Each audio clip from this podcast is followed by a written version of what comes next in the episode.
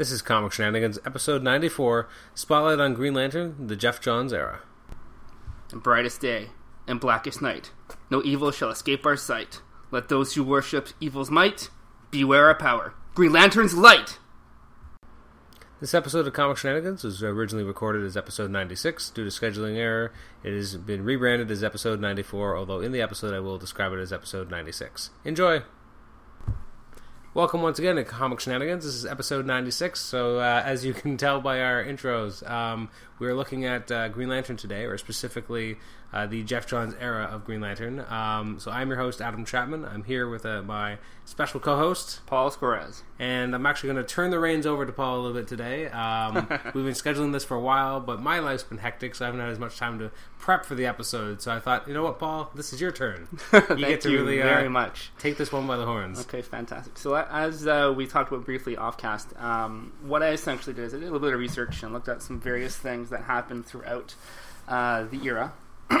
and I made uh, just a bunch of notes of, I guess, pros and cons or the positives and negatives that uh, I found throughout the run. And I figured I'd go through the various items and we'd Okay. smash them back and forth and see what we No, thought. I guess before we actually jump into that, actually, I'm. Uh, It's probably helpful to kind of go back to where we were in terms of the Green Lantern mythos up into like when Geoff Johns came on, because it's important to understand.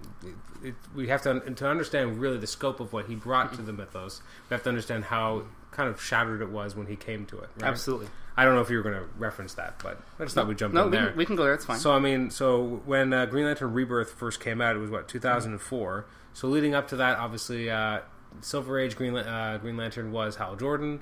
There was other Green Lanterns throughout the years. There was uh, John Stewart and Guy Gardner, as well as various other members of the Corps. Uh, in the early '90s, they kind of took it all away because. Uh, as was the fad of the era, there was a lot of breaking down heroes and bringing up uh, new ones or making them better than before. So obviously we saw that with Superman. They killed off Superman, brought in four pretenders.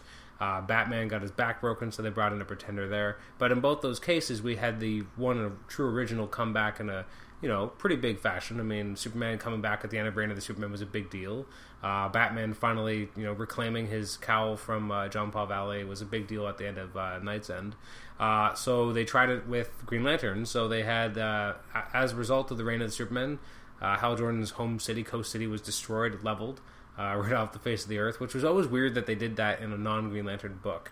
They did it in a Superman title that, you know, it was kind of an odd choice to ruin a hero's city like that, which is pretty dark.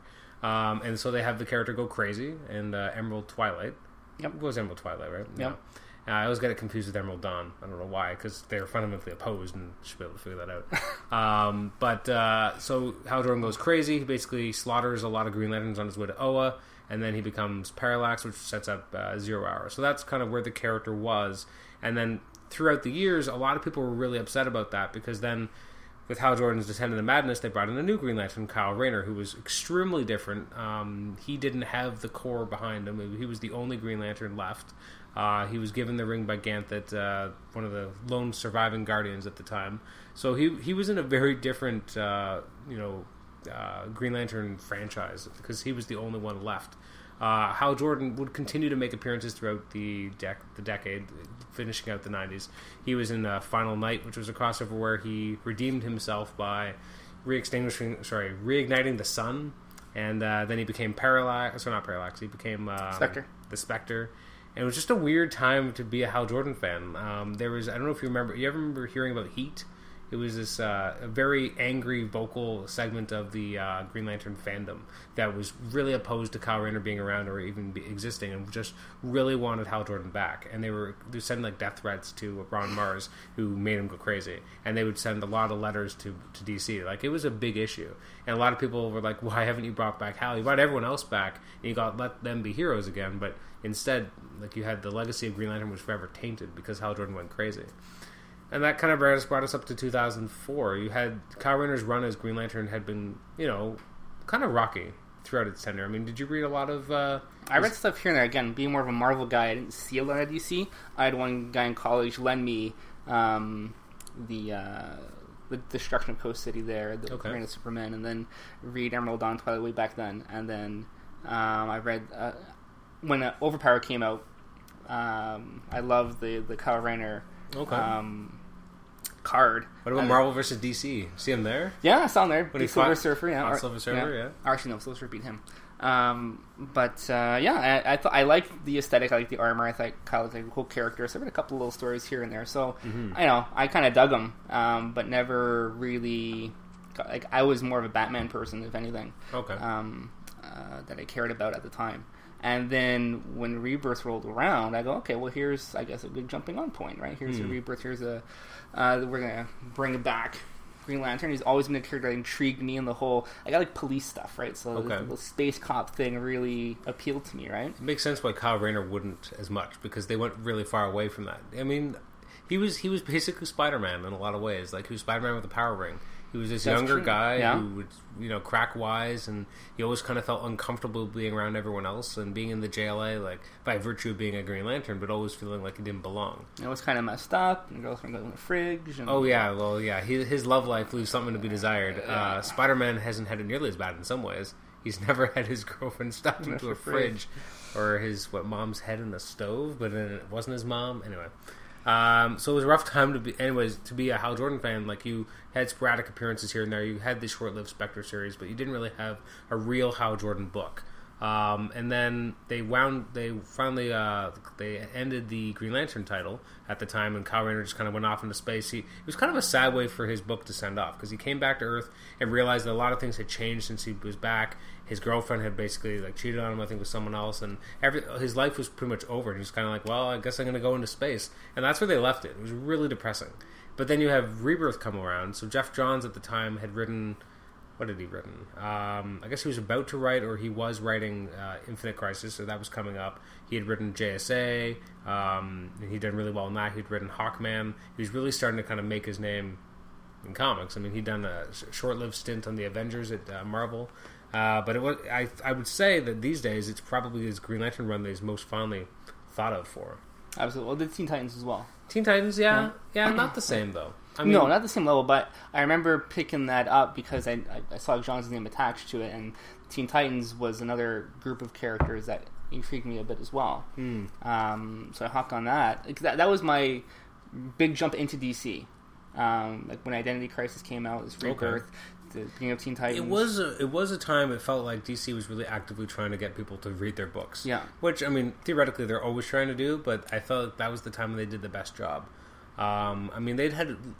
I mean, they're a big company. I mean, they're they've always been they've been number two for a long time, but it felt like in the early 2000s they really started getting their shit together. Yeah. I mean, you had some limited stuff that they started doing, like uh, Batman Hush was a huge critical yeah, success. Hush was a big thing. And remember. again, it was about bringing people in and getting them interested in DC characters again. Mm-hmm. And I think for a lot, like they were really succeeding. I mean, once the '90s stink kind of started to wear off, I mean, it was bad for both company, for both Marvel and DC. True. But DC's, I mean, it felt like some of those bad decisions lasted longer. With like um, Superman having the horrible electric costume. And uh, just a lot of weird decisions, and or it just felt very '90s. Like you had Aquaman with the with the beard and the harpoon, harpoon which is cool, yeah. but also very like edgy and grungy and like this is a 90s character um, anyway so getting on to rebirth uh, do you want to do your kind of top of the entire run or kind of go through a little bit of rebirth just because this is how it started We can touch on Rebirth. That's, that's how I sorry. I remember reading this um, at the time, and because I wasn't as familiar with the overall history of the character, a lot of it was a heavy read. Going like, I don't get it right away, so I had to read it again and kind of do some research and look back and understand the whole Spectre dynamic and, and what Parallax was all about and a lot of different things. And I, had to wonder for a while how did he actually come back from all of this? How is he Hal Jordan again and everything? Yeah, no, definitely. I I was a fan, I always liked Hal Jordan as a as a character. Uh, I had seen him on Super Friends. I had read some old Green Lantern comics. One of my first kind of forays into comic reading at all that I started actually buying on the newsstand when I was like nine was Reign of the Supermen. So I saw Coast City get destroyed like when it was actually happening. I uh, was reading like those times. I saw Green Lantern there, and I thought he's pretty cool. I always actually liked the white the white streaks, the the Reed Richards streaks that uh, style, yeah. that uh, Hal Jordan had going on during that era. And then he then and then Hal was gone, and so I always liked the idea that he was coming back. Like I thought he was a cool character. Not that I had anything against Kyle Rayner, although I, I wasn't a huge fan of Kyle Rayner's original costume. No, you liked it. I love it. yeah. I liked more his his last costume from his own solo book, which is what he has for the like for a while during the Geoff Johns era. Um, Well, this ion symbol, right? yeah, basically the ion symbol. Yeah. Obviously, the listeners can't see it, but uh, Paul's wearing a Green Lantern shirt with that symbol on it, and I really like the way that looked and the way that costume looks. So that kind of era of Kyle Rayner was cool. But I was just excited. Yeah, he had the spiky back. hair, no no armor going on, and Yeah, yeah. I was just excited to see Hal come back, and uh, and what I like, what it's you're right. This is kind of a, a hard read if you don't really know a lot about these characters. Like uh, Guy Gardner having the weird, war- like when he was warrior, and Yeah. he has the weird, um, uh, I don't know, like weird armor, like the weird alien things, which they quickly get rid of in Rebirth. Thank goodness, because that's not a good look. No, Um, and again, it's one of those weird tattoos and stuff. Yeah, it's holdovers from a weird period, and they restore the character to him being more of a regular, like looking guy again, which was nice. A nice decision. Um, I'm just I'm just flipping through the book right now. It, yeah, it is a it's a tough read if you don't know what's going on. Like I can imagine the research you have to do to really get into it. That being said, it starts off as a harder read because you have Geoff Johns doing a lot of heavy lifting at trying to take where all these former lanterns are and try to put them onto the map and clean them off. Like he's taking basically there's a ton of dust and crap on these characters, and he's trying to burn it all off and make it as as you know easy to jump into a new Lantern's adventures and restore Hal Jordan to what he should be. Now there's a lot of questions I had on here on how a lot of these characters came back because Kilowog had died at one point. Kilowog was suddenly back. Uh, the Guardians seemed fine, or at least Ganthet seemed fine. Uh, I don't even know how Hal Jordan's body survived being in the sun, but that's a whole other thing. Like, there's a lot of weird decisions. Um, but the story itself is a relatively simple one of just restoring this this character. And again, characters come back from the dead, and you just kind of you just kind of take it in stride. Like- absolutely. Like Sinestro, he should be dead. He had his neck cracked, but he's back, looking more effeminate than ever. um, this, but it, oh, it's such a just flipping through it again though. It is a it is a really well illustrated book. Oh, Like- did an amazing job. My hardcover is signed by him. Oh, really? You had Yeah. it signed. That's really cool. Um, but again, there are, I, I'm look, some things I'm like, man, that's kind of dumb. Like I forgot how Parallax infecting Ganthet. It's kind Me of too, actually. I totally forgot about that. Like it's interesting. It's been a while, uh, and even having all the you know the, all the Guardians come back, but there's a lot of good moments in here. There's a lot of you know kind of badass Green Lantern moments where it definitely felt like they took this character that a lot of people sometimes thought was goofy, and he wasn't goofy anymore. Instead, he was really cool, and he was punching Batman out with one punch. Before we move on from Rebirth, I just uh, I was rereading it a little bit of it today, and just having the uh, actually you're on one of my favorite moments when Green Arrow tries to use the Green Lantern ring, and uh, it almost like like he's in a lot of pain just to generate a one arrow, and then uh, a little bit later on, actually, I think might actually be the next issue. Uh, that issue where at the very end you have Hal Jordan's um, his narration as he he describes the ring coming back to his finger, and just having like you know the the body is, is stiff, but the the spirit isn't. And there's him when he gets up and is charged by the ring, and you see the old temples you know go back to normal, which makes no sense.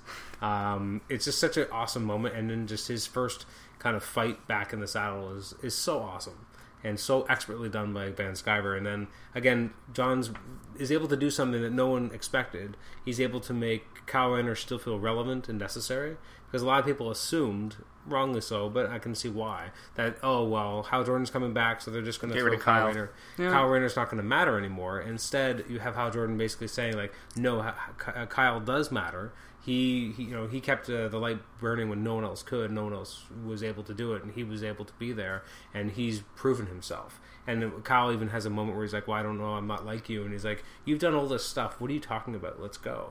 And it's it's a nice way of, of Geoff Johns saying, "No, Kyle does deserve to be a Green Lantern. Maybe he didn't start off the greatest with just having to be in an alley, you know, in an, in an, in an alley and meet an alien." Right. but he has become something greater and better through all his time as a Green Lantern. And it was nice to have Geoff Johns acknowledge that of the character and then f- trying to find a way to make all the Green Lanterns function properly. And so, even though he has John Stewart and Guy Gardner, they all bring their own strengths, and he makes it so that it's not they're not all the same. They're all quite different, and they all operate. And seeing them all fight one foe together, and having Hal describe what it's like to, for each one of them, and even Kilowog, and I think isn't it Kilowog is the only one whose ring constructs actually generate sound. Isn't? I think there's a Yeah, they were like that. mentioning like you you have um, Guy's ring is always kind of sputtering and uh, leaking almost, and you have uh, John's more of an architect, very straight lines, very Yep. put together and, and smart. Kyle is much more, you know, the big you know boxing glove and robot armor and stuff like that. Yeah. Creative, right? For sure. So absolutely. Well, one thing he establishes very early on in the run here is with the Green Arrow example that you Mhm. use. Is he? I guess in the past, anyone could grab the ring and use it. Yes. Now they're establishing the fact that no, you need to have the ability to overcome fear or Mm-hmm. um, instill fear or be capable of great rage and yeah, tap into the emotional spectrum Right. and, and much more. Yeah, you're right. Because before it really was anybody. Like a lot of people always want to get their hands in the power ring because they could use it, and now they make it clear that only specific people can actually use it. No, you're right. That was a. It's, it's in, interesting how easy it is to take for granted a lot of the, the groundwork and how the, the Green Lantern mythos has really changed as a result of even some of the earlier stuff that Geoff Johns wrote for the character, which is amazing. I mean, he was his first real kick at the can for for making a Green Lantern story, and he knocked it out of the park. absolutely. And um, anything particular about Rebirth you wanted to discuss before we move on to kind of your Just the scene macro? here toward the end here with with Batman. Okay, Right, so so Batman's here with the Justice League behind him, and, and Hal's behind with the the GL Corps behind him, and Batman's like staring at staring him down. They're eyeing each other, and Batman's like, "So "Something to believe this that you were influenced, possessed.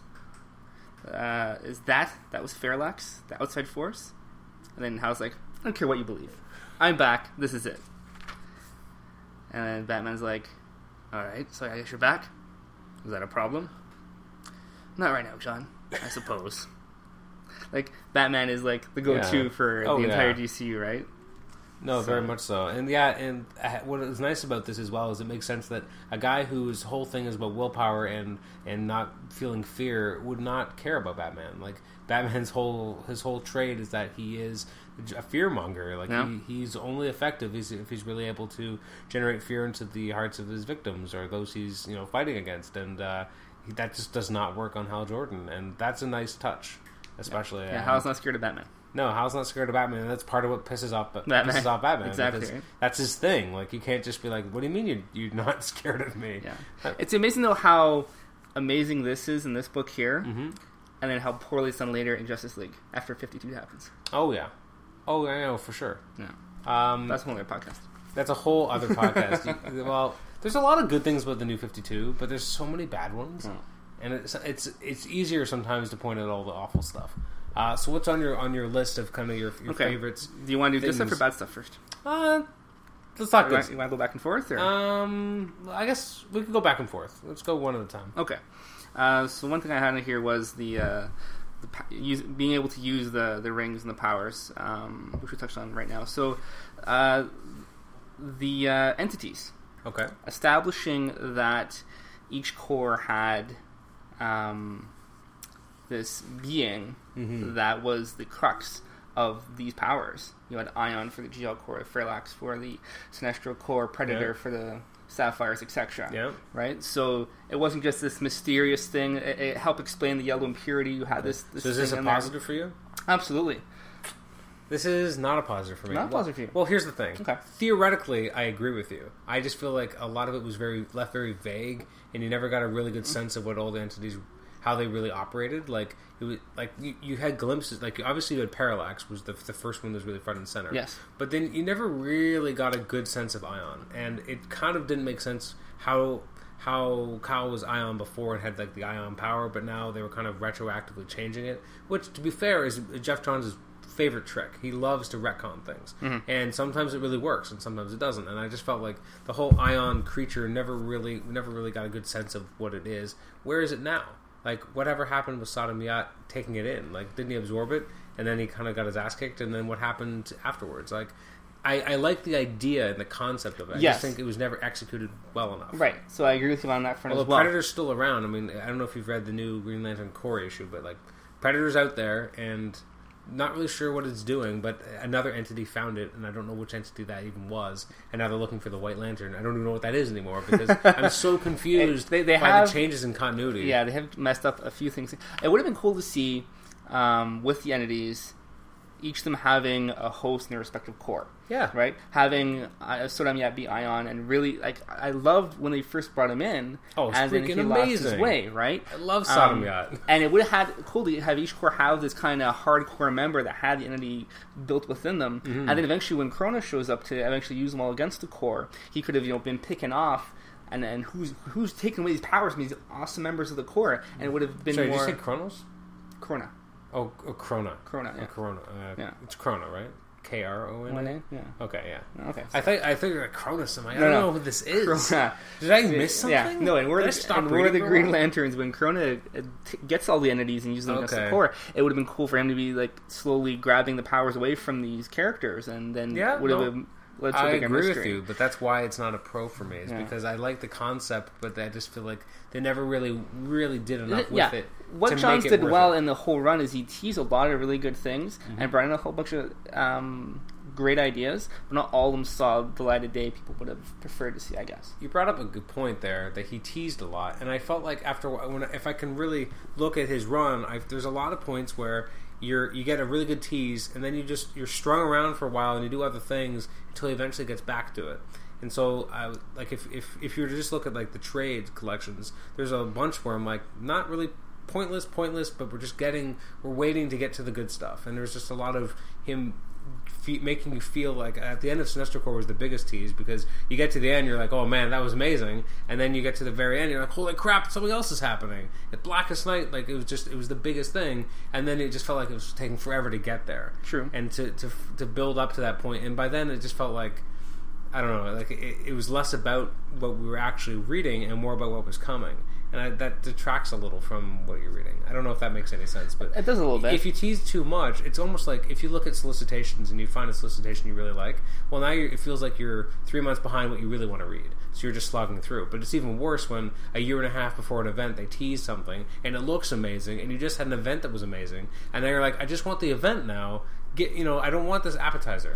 No, but you, well, I guess the problem more was they needed to do a better job leading up to Blackest Night, Hmm. right? Uh, instead of don't give us filler to lead Blackest Night, give us the road to get there. Like we, we've we've ended this chapter. Yeah. Now we know.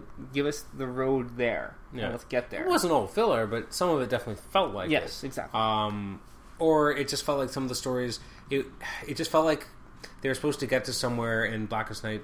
Well, I, I've said this before, and I, maybe not on the podcast, but I always felt that Blackest Night should have been separate from the uh, you know the War of Light, and it just felt like when the War of Light kind of happened, more or less, it felt very rushed because Blackest Night was its own thing, and I Yeah. felt like they could have been separate things because I really wanted to see more of all the actual cores going up against one another, as opposed to just having it against uh, Nekron. And after a while, what eight months of zombies is too much. Well, that's that's my first negative point is that I think Blackest Night, I think Green Lantern got to a point where it's a victim of his own success, where Sinestro Corps was the peak of the whole era. Um, you In our in our in our in, in our our opinion, opinion, fine. I think in many people's opinion. Uh, a lot of people still love Blackest Night, and I can see why. I just think it was a little bloated. And Well, I think the fact that everyone got involved in it, and I think that you're right, it's a victim of its own success because Exactly. DC saw how much everyone loved Sinestro Corps Yeah. War. So, like, let's make it more of a little bit more of a universe spanning thing. But it became too ridiculous, and they did like, a ridiculous amount of tie-ins. And look, if you were a hardcore DC fan and you knew who was alive, who was dead, and had an emotional connection with a lot of the characters that came back and didn't come back, and mm. whatever, and the zombies, maybe it was better for you. For a guy like me, who's more Marvel heavy and just enjoying the GL side of things a bit, um, I had cool moments, like you know when Aquaman summons zombie sharks and stuff like that. Yeah. That was pretty badass. That was awesome. Yeah. But there's a lot of stuff and, and characters came back. I don't know who this character is. There's no. Hmm. I have no big deal. I didn't have to go and buy all these ridiculous tie-ins, all these Blackest Night one-shot issues they did, or these dead comic books or whatever the idea neat, though. was. Neat idea, but how how many of those tie-ins were worth reading? Yeah, not a lot of them. Right? Um, that is true. Um, I think yeah, it was a little. I think part of the problem was that it had its own miniseries because the original Sinestro Corps War, the the brilliance of it, it was just crisscrossing through yeah, the through regular the books. the regular I had a couple of Tales books, but nothing too crazy. yeah, and, And, and- one useless, terrible Blue Beetle tie-in. Oh yeah, but I mean, for the most part, like you were just it was just if you were reading Green Lantern and Green Lantern Corps, you got the entire story, and that which felt very old school because they don't do that a lot anymore. Exactly. And then the next big event, they have its own series, which in and of itself isn't necessarily a bad thing, but when you have eight issues of it, it's that's not the problem. The problem is that what do you do with the regular book the, at that time? Well, you have to have it tie in as well. So it's just you go from having one story going through two different titles three to now having to go three through. core books. Plus, you have a plethora of tie-ins. The tie-ins aren't even the worst part of that. The fact is, after a while, it's it's eight months of reading about the same storyline, and it, it's good. A lot of it's good, but it just felt like, oh my god, it's still going. Whereas the original Sinestro Corps War, how many months was that? Like, wasn't it just? I guess maybe it was four or five months, but it didn't feel like it because it wasn't as many. But you books. couldn't wait for the next issue of that. You No. were stoked, right? And it was so condensed and it, it was paced so well. Like it, w- it was one of the best events of all time. I I would, I would actually agree with that because I think and you really could like depending on the title like you were seeing different parts of an actual war like the Green Lantern Corps issues of uh, Sinestro Corps were fantastic war Exactly. comics like you actually saw them doing like this is a war against another faction and having um, Ranx versus Mogo awesome stuff Absolutely. and like you could read that independent of what was happening in the actual Green Lantern book. I mean, obviously it's part of the one big storyline, but there you had different phases of that storyline, which was nice. Which reminds me of stuff like Onslaught, where uh, uh, in the '90s, where you had like one big storyline to follow it all, you had to read all the different uh, phases. But really, like some of them were very specific. Um, to, you know, to ter- certain elements of the overall storyline, which is exactly the same as Sinestro Corps War. So I, I, I adore it a lot. I mean, and that last issue, I remember reading it. And I was on my lunch break, and I was just like, I can't put this down. And the minute it was over, I'm like, I got to read this again Yeah. because it was just it was such a an action packed finale, and it, everything felt earned. And it was also again classic John setting up things to come later. You had teases of the first glimpses of the Red Lanterns and all these other core, and it's like, oh man, there's a whole bigger universe that's coming. And what should have seemed gimmicky and silly instead felt like a world of possibility, which is hard to do Absolutely. because the minute everyone was like, "Oh wait, other colors? Really? This is lame."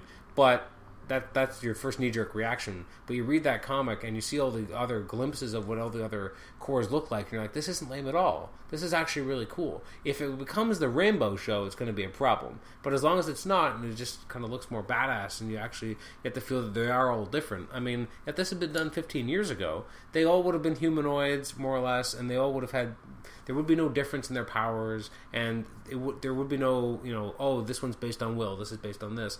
That wouldn't have been a thing. Just they all have different colors, but they're basically the same. Fifteen years ago, that's what we would have had. Fair to say. Because but Geoff Johns bought something new. Anyways, I keep going all over the place. No, that's that's totally fine. You're hitting on a lot of good points, so that's fantastic.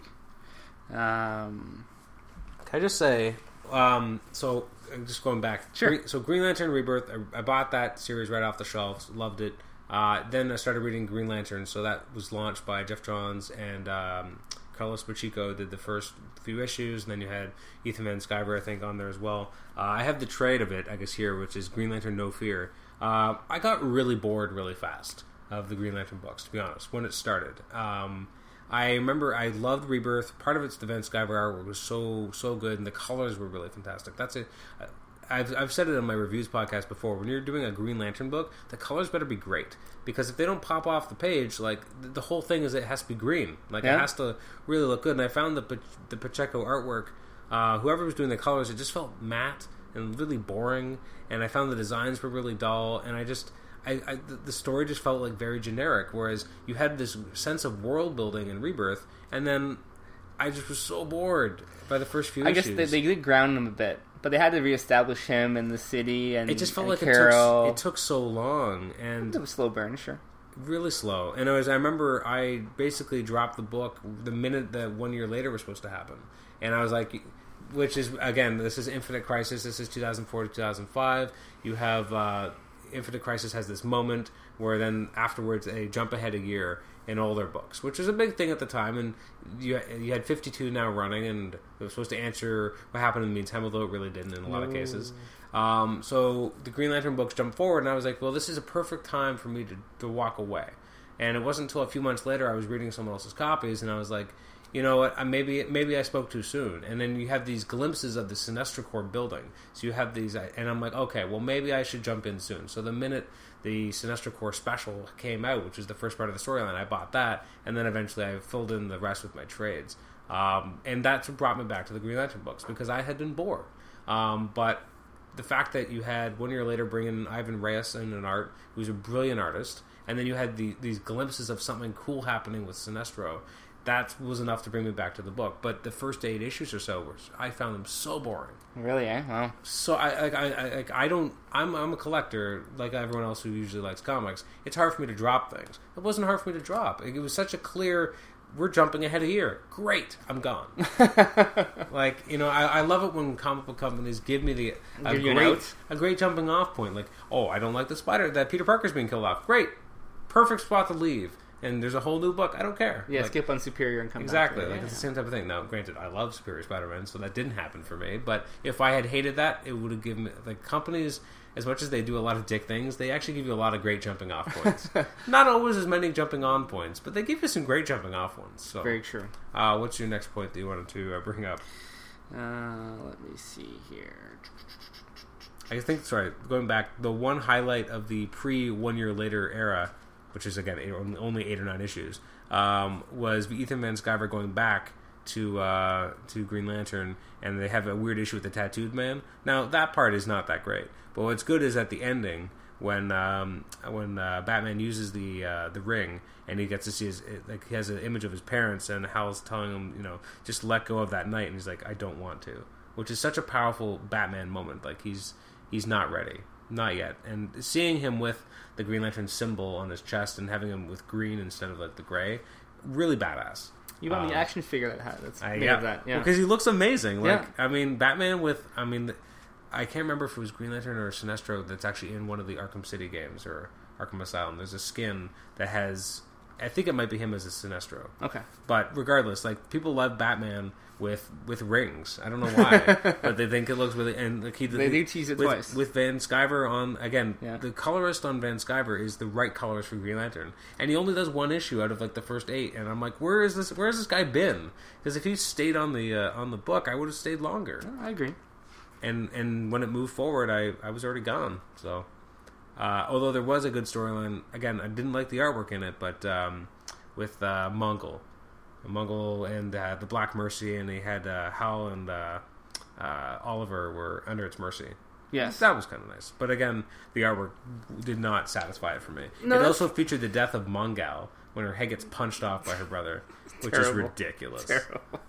Some really her- terrible stuff was happening. Yeah, yeah. There's. It's not all It's Rainbows not all and roses. lollipops, No, but I- rainbows. rainbows and lollipops. Rainbows is that. Sorry. Rainbow Brite on the brain. We had a Rainbow Brite party for my little one yesterday. No, no, so rainbows is fine because I mean this is a it's a color book, right? It is all about the colors. Yeah. Are you? Okay, were you okay with the emotional spectrum and the various Corps? Yeah, I thought it was fine. I mean, I I never had a real big problem with uh, greed not being an emotion. Um, uh, it's more of a response to emotion, I guess. But uh, yeah, I, I was fine with it. I thought it was an interesting way to go. I mean, again, I was totally, I was on, I was on board. I had no problem with seeing where they were going. A part of actually what brought me onto the book as well, and again, I already the singles had already come out, so I was like, well, I'll just wait for the trade. But I love the reintroduction of Cyborg Superman. I love Cyborg Superman. Now, I don't like what happened to him in the late '90s when he was all like red, and like I'm, I'm more of a classic Cyborg Superman when he looks like Superman. So having him kind of come back and still kind of look the way he used to, but now having power rings was awesome. Yeah, give him the powers of Sinestro Corps, leading the Manhunters. Yeah. That was well, even before awesome that, he had the. Green Lantern rings, right? When he was first came back. So that again, these were things that made me go, okay, but maybe I jumped off a little too soon. They have better artists now, and it looks like he has more of an idea of where he wants to go in the story. Um, and then Sinestro Corps War happened, and it was brilliant. So, and it also again brought me into reading the companion book. Now we're not really talking about the Corps book, sorry, the Green Lantern Corps, but I mean. It did exist during much of this time. It Uh, did, and there was a very long period of time where, though both books had their own mission statement and their Mhm. own characters they were focusing on, there still was a great feeling of connectivity between the two. but not too much. Not too much, but enough that they, like what was happening in both books mattered. When they had to get together and do stuff, they did. They had stuff in both books that uh, mattered to the overall universe story Yeah. that they were building. yeah. Uh, but you lose that coming U fifty two. You, yeah. Well, again, I, I, in the last, right near the end of, of Johns' run, I feel like it. You're right. They they were really doing their own thing, but in a weird way. And then th- there wasn't a lot of interconnectivity. But then right near the end, there was too much connectivity. And then going to the new era with the, the new writers, I find that they're trying too hard to have them all kind of t- take place simultaneously with certain bleed over events. And I'm like, you just do your own thing. be your own, you know, be your own thing, but have a little bit of connectivity, but not too much. And I feel like they're trying too hard. But you're right. There was a nice sense of they're in the same universe. They have they're operating, you know, in the same space, but different areas of that space. If that makes any sense. Well, they did a great job introducing these new characters in the Corps book, right? Oh, yeah. I wasn't just Kilowog. Everyone knew Kilowog. Yeah. Know, and maybe you know Well, the I dig mean, and yeah. and you know, some various Well, other to go back, I guess. ones. Right. Tomar-Re. um, Yeah, they they introduced a Green Lantern Corps Recharge was a miniseries that kind of brought the the Corps back, Corps back, yes. and introduced a few select members who would later star in Green Lantern Corps uh, alongside more familiar and established characters. Geoff Johns did write, did co-write uh, Recharge, yes. um, which is an important book because it really brings back the Corps. But it also there's there's also a problem with it, and I was re- rereading part of it today. They go they do the big threats to Oa way too often. Um, like Oa gets thrashed all the time, and I, I I just think that's kind of a um, a crutch they keep going to is that they got to keep destroying Oa or keep having in order for a threat to be really badass, it has to force all the lanterns back to Oa and have to just barely manage to protect it. They do that a lot. I guess it's their New York City. I, I know, but I just feel like it should be the, the, the safest place in the in the universe. Yeah. Instead, it is the most damaged. Earth, Earth is a safer place to be, even with all its crap going on, than Oa, because Oa is constantly being hit in the face. Um, but Recharge is important because it introduces a lot of great characters like um, Soranik Natu. Yes. Uh, now I can't remember their names, but there was that uh, Thanagarian and was uh, Kol and Yeah, uh, I can't think of the other one. What's the dude's name? Isamot was a lizard. Yeah, it's not as important, but I mean, there was a Thanagarian and Rannian, Yeah. and they were a great odd couple, uh, especially when uh, later, I forget who wrote it, but uh, the guy who actually wrote Green Lantern Corps for a while before Tomasi came on board. But Uh, it was Gibbons. was it Gibbons? No, was Gibbons who wrote it? Okay, I guess I was wrong. Yeah, it was Gibbons. I don't think of him as a writer. I think Oh. as an artist. That's why. Okay. Um, but anyways, that was a great ancillary book. That I mean, it, it, it told a lot of really. It, it took advantage of. It was less of a superhero book and it was more of a cop book, Yep. especially in the first two years. Absolutely. It was much more of like an organization and seeing how the organization actually functioned, especially in the Sinestro Corps War, because you actually have them carrying out ele- like elements of a war, um, which is really cool. And whereas, as much as I liked Green Lantern, it was a superhero book more so than a, an interstellar cop book. Um, obviously, later on, as the run would progress, he does get more involved in the the, the larger ideas of the other other Corps, uh, as opposed to just being an Earth based superhero. But the first two years were more of that. Um, he spent a lot of time on Earth. Uh, a lot of it was good. Again, after One Year Later happened, just not before that. I'm I'm Well, such a I big uh, but I guess- the idea probably was, in my estimation, that he didn't want to throw too much at you too fast. He just brought Hal back. Let's give him some simple, grounded, earthbound stories. Let's not Oh yeah, blow I just this up. I agree. They they were just boring. I Like I, I agree. I think he achieved that. I think he did start to try and give Hal a bit of a life. But the problem is with a lot of the DC characters, they don't really have civilian lives.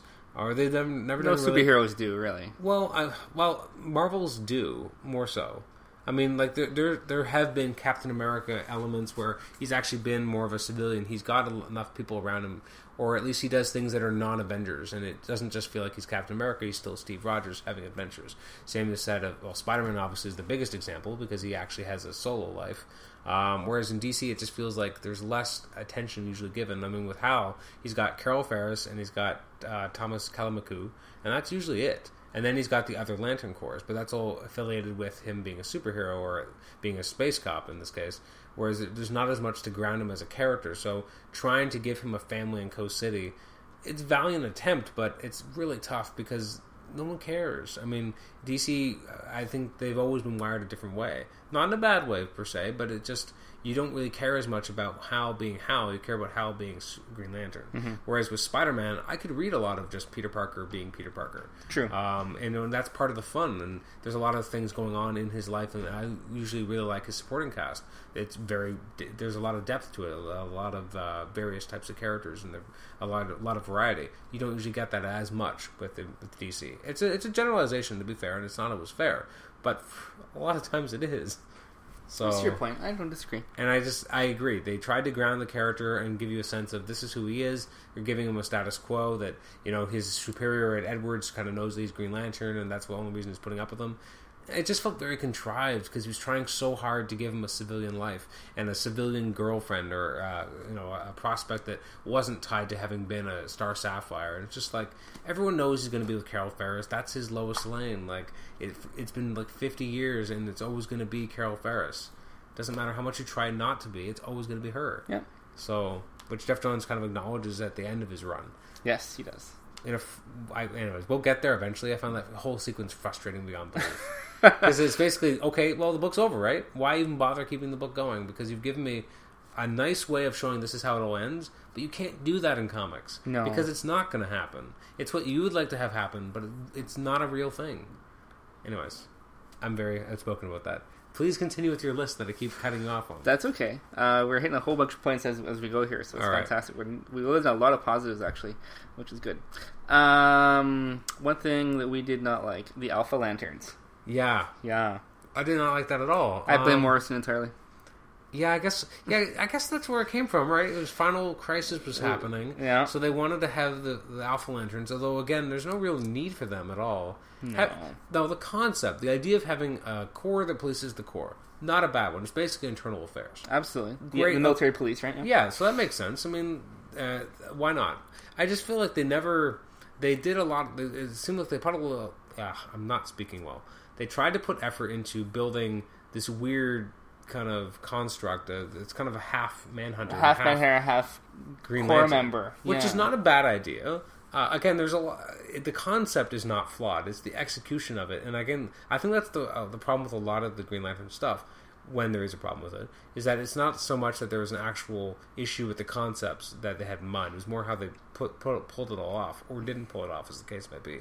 So with the Alpha Lanterns, I don't think we ever really got a sense of who they really were or what they could do. And and when they finally did try to develop that, they quickly took it away in order to destroy them. And by then, it just felt like what was the point? Like it felt like they were trying to add a spoke to the Green Lantern mythos that was going to be enduring, but then they did nothing with it. And No. they didn't use them half the time, and when they did, they didn't really know how to use them. So Yeah. what was the and point? They, they were relegated to the, the subsidiary books. They were never really using Green Lantern per se. yeah, although they were introduced there, Yet they were introduced there. and then they yeah they were never Yeah. really addressed again. Yeah. Yeah, I don't know what the point just kind was. of there, and you weren't sure if they were good guys or bad guys, and they're always, you know, oh, we saw this happen. That's the letter of the law. You can't prove us Which otherwise. again, not a bad idea because that's basically internal affairs, and that's cool. That's an interesting element, especially when you have a cowboy like Hal Jordan. Like, there's a reason why people don't always look at the Green Lantern Corps as being the greatest police organization because you have a cowboy running around doing whatever he wants most of the time, and then you have Guy Gardner, who's the same thing, but, Absolutely. but more of a redneck version of it. So usually, so you know what I mean? Like, it just seems like an odd distinction. So it's cool to have this idea of have them kind of policing the police, but then to never really expand upon that well enough. It's a, it's a shame. It's lost story potential. And by the time they were gone, I was like, thank goodness, because no one wanted them around anyway. I agree. Um, they took a few characters that uh, one character, I guess, it wasn't a Boodikka, Boodikka, yeah. and they ruined her for no reason. Is she still around? I don't even know. I don't know anymore. Like, I feel like the last two years of Green Lantern books, I Bit of a blur. A big green blur, blur. a green blur. Yeah, like it used to. They used to all matter, and I felt like I was really excited about reading each book. And then it got to the point where I didn't as much, especially because uh, for a lot of times in the last you know two months, or sorry, two years, uh, they would have like three books come out at once. I don't know why. There, there's some scheduling issues a few times, so you can't have three Green Lantern books coming out in one week. You need to have them. The whole you have three books. That's one Space week, two week, Yeah. three week. Red Lanterns, okay, put that in the fourth week. Like the whole point of that to me is that you always have a book in the franchise available. You should never be doubling up. They do this with Batman and Superman all the time. More so with Batman because he has eight books. thousand books. Yeah. Yeah, but they don't even try sometimes because there'll be a week where there's no Batman book, and the next one there's like three, and it's like seriously, guys, like is no one working on on scheduling? Anyways, I'm it's frustrating. You digress. I digress tons. This is the digression show. Yeah. I should have called it t- comic digression. True, right? Uh, yeah, Alpha Lanterns were, were a bit of a flop. Uh, what's what's your two cents on Simon Baz?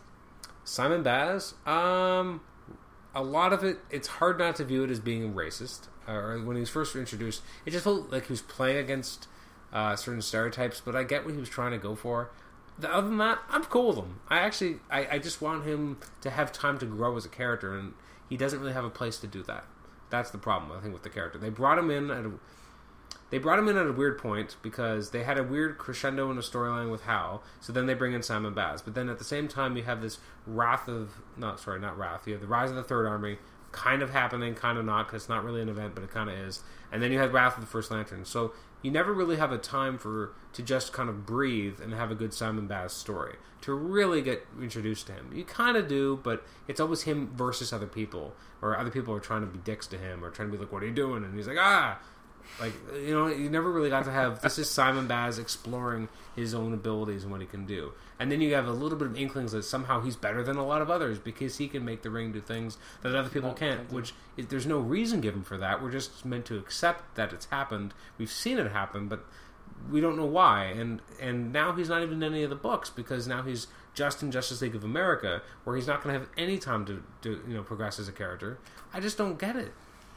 Yeah, see, I, I thought he was a huge fail. He was a waste of everything to me. And I don't mean to be, and it's going to sound terrible, but, you know, you have the whole thing with Miles Morales over on Marvel, right? Yeah. Um, and you can do that because it's Ultimate Universe. You can take a top tier superhero, make him a minority person, right? Why can't you do that with the Green Lantern though? Why But- has there never been? You can't- Why has there never been a human female ever?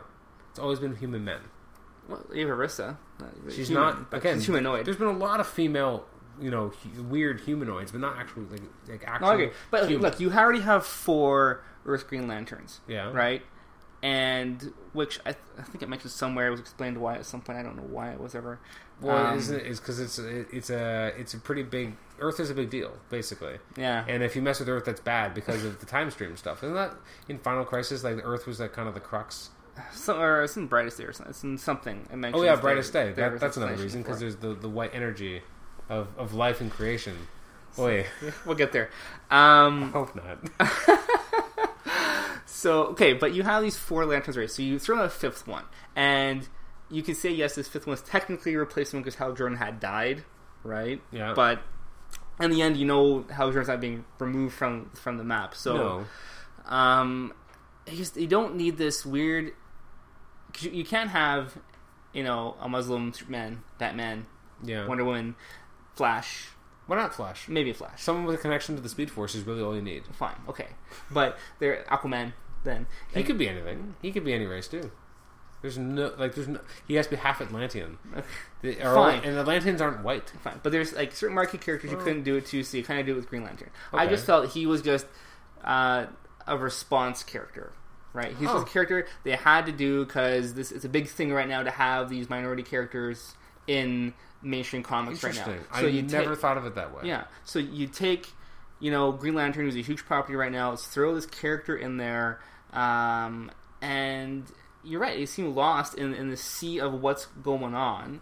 I do think he needed to exist in a time when it wasn't a lot of crossovers and a lot of them trying to build up to something else happening. Right. Um, and again, having him kind of appear at the tail end of a, you know, you have this big Hal Jordan story, and then everyone's wondering, well, what's up with Hal and Sinestro? And then you have someone else get in the ring. There's a lot of potential there. I didn't. I, I personally never thought of it as a response to Miles Morales. I can see why you think that. Um, that actually never even occurred to me Okay. because mainly because they've been i mean they've been trying for the last five years to integrate more minorities into, in, into dc so I, I i didn't think of it as a response i just thought of it yeah okay why not like it, they wanted a different type of green lantern they wanted to have a different type of background so that he'd interact in a different way and again in the new 52 dcu like pre New Fifty Two, the DC universe was much more welcoming of superheroes in general. Whereas in the New Fifty Two, that's not the case anymore. Right. The world is much. It's more like the, in the Man of Steel. Have you seen the Man of Steel movie Yes. yet? It's more of that kind of you know. There's a lot of distrust. Uh, no one really like the Justice League is adored, but the government doesn't trust them at all. Whereas in the new pre New Fifty Two, they had carte blanche to do whatever they wanted. Basically, I mean, everyone loved superheroes. That was the fundamental difference between DC and Marvel. Was that Marvel's heroes were you know hated and feared a lot of times, or they didn't always treat them. are. The, yeah, but even Avengers, the Avengers, the government. Th- Yeah, but a lot of times there's a lot of issues with that, and people weren't sure what to. You know, they'd have Namor would join the Avengers, and they'd be like, "Oh my god, he let a terrorist onto the team. He's destroyed things." Like, there's been a lot of people don't trust them the same way that Justice the Justice League is adored and absolutely loved. Uh, there's never really been any issue with them, and now they're not trusted at all. Um, so the idea of, of having a Green Lantern who the government doesn't trust at all, and the the, the military is really uncertain of, and so is the Justice League. I'm okay with that. Like it, again, there's a lot of concepts that are really good here, but maybe not carried out the best way. Um, I don't know, and I, I want him to. I want him to be able to be an interesting character. I like that they addressed why he has a gun on him. Um, Well, everyone made fun of it online, and even they make a point to put into the story. Yeah. The Sinister goes, "Why you packed a gun for you idiot? You're the most powerful weapon in the universe." well, it makes sense. this is why shoot you in the face. That's one reason, but it's also the, the idea too that like you you you don't know how long this magic power ring is going to work. Like yeah, 'cause, dude. You're on an alien planet, and your power rings out. Your little Colt 45 with 12 bullets is going to stop an alien. Yeah, but you know what? on. Who cares? Like sometimes, like if, if there's a if there's a bunch of intruders in your house, maybe this baseball bat will not be that helpful if they have guns. But I'm still going to wield the baseball bat or like anything I can get. Like even a miniature little bat that's barely going to hurt anybody is something. It's some sort of protection when you don't feel safe. Does that, that make sense? I having the Muslim GL packing just seems you're not helping your case at all. I, I I disagree. I just I, I I guess I don't see that part. I, I don't see my world that way. My my, my world's just shades of green. Shades of green. Uh, so what else is on your list? So Simon Baz. uh, Yeah, I'm not, Not a huge not, fan. Not a fan of the bad. Have you read any of Justice League of America? Not an issue. I don't No? Not a word. Not anything. Eh? No. It's um, it's it's its own thing. it's it's something. Um, it's very much a response of you know we don't know what to make of the Justice League. We don't trust them, so we're gonna make a team. We're gonna call it the Justice League of America. It only seems weird because there was Justice League International, which was in no way affiliated with the regular Justice League, and no no one kind of pretends that they exist anymore at this point. Like they're just forgetting that happened. So now there's Justice League of America, who they're like the public's darlings, but really the whole purpose purpose of them existing is to take down the Justice League, Yeah, because each person is a countermeasure. more or less. Yeah. Yeah. they're trying to develop countermeasures for each member of the team, and now with the Trinity War, which just started this past week, that's where they're going with that. So, uh, but it feels really fast because you have like th- what four issues of Justice League of America. They barely do any like do not do anything against the secret society, and then uh, the you know the Trinity War has to start. So like, well, we have to have the team ready. So like, oh, we're ready to take on the big guns. Even after our after our, our last fight, we're ready. And I'm like, you guys got your ass kicked for half the fight against like a bunch of no name losers, and now you're ready for the A team. Like that's horrible. Like that's like I don't know. That's that's like you, you play hockey on the weekends. You're gonna. It's like you going up against another team, you losing, and saying we're ready for the Leafs, Yeah. ready for the Toronto Maple Leafs. We can take them on. No, you're not ready yet. So who's the current Green Lantern on Justice League? Justice League. Yeah, the, There isn't one. there isn't one. No, Okay. because well, actually, is there? I don't even know now. Because Hal left. Because Baz is on America. Yes. There's no one on Dark. No, and ha- and and Hal resigned and left for space, and he had other things to do. Right. obviously. Yes. Much more important, like die. like basically, he left and he died, and now he's back. I don't think he's in Justice League yet, so they don't really have a Green Lantern right now. Hmm. Well, I'm sure someone's coming back for War, whether it's John or Guy or somebody. Uh, I- I'll check while while you're looking at your list, Okay. and, and we're going forward. well, but okay, with with the great success that was the Green Lantern as a franchise, yes, um, we were treated to the movie. Yes, the movie. You figure with all the great work they did, and DC's very good about having their fingers entrenched in whatever their characters are involved in. They do it Okay. with card games, they do it with HeroClix, they do it with um, any source of medium. They really like to care their characters, make sure they're well done. And you had a lot of key people who do the comic books yeah, in this. yes, they did. And my God, Yeah, how did they make that mess with all the the wonderment? Like you had such good things going. There's so much good stuff. You could have just kept what you're doing in the comic Well, books I think- and translate to the screen, and Yeah. they Well, part of it's that, it. part of it's that they wanted to do too much. They they put a lot in there when they could have put a lot less. Um, they it felt like you know we don't know if we're going to get a second chance at this, so we're going to do it all, and that's not good. Um, I think a lot like it just they they and like there's no need to bring in a character like Parallax um, at all. Like you don't need to go full hog on something and also have uh, Hector Hammond, but a weird version of Hector Hammond, which is influenced by Parallax. Like I don't know. I guess they wanted it to seem like a really big threat, but it doesn't need to be. I mean, it could just be this is Hal and Sinestro as a buddy cop. Like that's that's all you need for a movie. The problem is they want to do all these things. It's kind of like um, uh, I can't even think. It's kind of like uh, with a lot of these characters, like you're like even with Captain America, you want to get him to a point where he's with the Avengers because that's when he's more interesting. Is when he's a man out of time. But you have to do the first part first. It's like with most of these movies, they have to trudge through the origin to get to the good part. Right. Well, with Green Lantern, you, the, some of the best parts are him versus Sinestro, but you can't get there until you have a sense of them being a partnership in some way. So you kind of need to, to take your time and have the, that character be able to develop.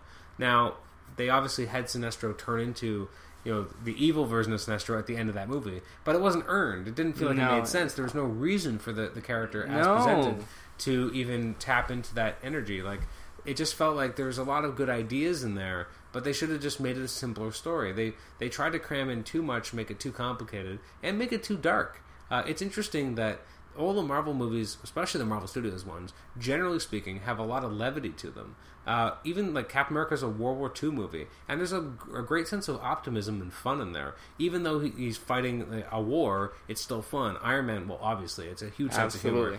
It's anchored by uh, Robert Downey Jr. Even Thor, a lot of sense of humor, and that was their way of how do we make a god work on Earth? Like this is a really tough thing to do, and they make it like it's it's fantastical and it's this epic scope. But when he's on Earth, it's a bit of a comedy, and you're watching a different type of movie, but it grounds it more. And so, whereas with you have Batman, which is extremely dark, uh, Man of Steel, there's no sense of fun in there really. I mean, it's so about being this dark, brooding, more realistic movie, it's okay to have some fun. And Green Lantern had a little bit of that. And I think if they'd let it tap more into having fun, it might have been a more enjoyable movie. It would have felt a little bit lighter. And when it did a little bit of its sillier stuff, you wouldn't immediately be thrust into a dark scene. Instead, you would have been able to enjoy the lightness. This is a character who shines bright. Why make him dark? I don't get it. You know, he's Green Lantern. Like, a green is not a dark color normally. I mean, it's usually quite bright and adventurous and exciting. It's just, you, you have these great characters that are so exciting. Like, Superman is this bright blue Boy Scout, but you make, you take all the blue out of his costume and make it as dark as possible for the movie. Batman, you're allowed to make him as dark as you want because he's Batman. but you can't make everyone Batman. Anyways, and I feel like they were trying to do a little bit of a Batman to Green Lantern. Not as much as what they did to Superman. No, that was true. a big like that is that is a Batman version. But anyway, I think that's the problem with the movie. They tried to do too much Well, that- as if they were never going to get another chance. I guess it was incredibly fake too. Like the whole movie felt like a big set green screen crap. What else did you expect though? Because that's kind of what you have to do with that character. Okay, but look, look what it was Superman, right? Yeah. There were tons of great special effects, but it was it was very realistic and very well done. It was on Earth though most of the time, and or destroying cities. Um, whereas with, with Green Lantern, you're it, it, it's it to work best. He's in space. He's doing the thing. Now, granted, you don't need it even to when be, he was on Earth, like even like when he's in Carol's office, it felt like a really crappy done movie set. When he's in that little lab, it's all so crappy. So and it went back fifteen different times to try and tweak the special effects. Or, Yeah. They just couldn't get it right. The casting was horrendous. Carol was the worst characterization I've ever seen. Oh well, not in the characterization, just the, The actress. actress. She's and not a good Ryan actress. Reynolds was not. I, I like the guy, but he's not Green Lantern. He's not Hal Jordan. No. Well, there are certain parts of the movie where I could see he was really trying to be Hal Jordan, and I almost felt it, but it wasn't quite there. But no, he. It, well, for the longest time, he was rumored to be the Flash, and that would have made sense. He could be Wally. He's he could be he could be joking. He could be Kyle Rayner, and I'd have more less of a problem. He Yeah, could be maybe. he could stumble out of a bar and run into a little blue Smurf who gives him a, a power ring. I would totally see that.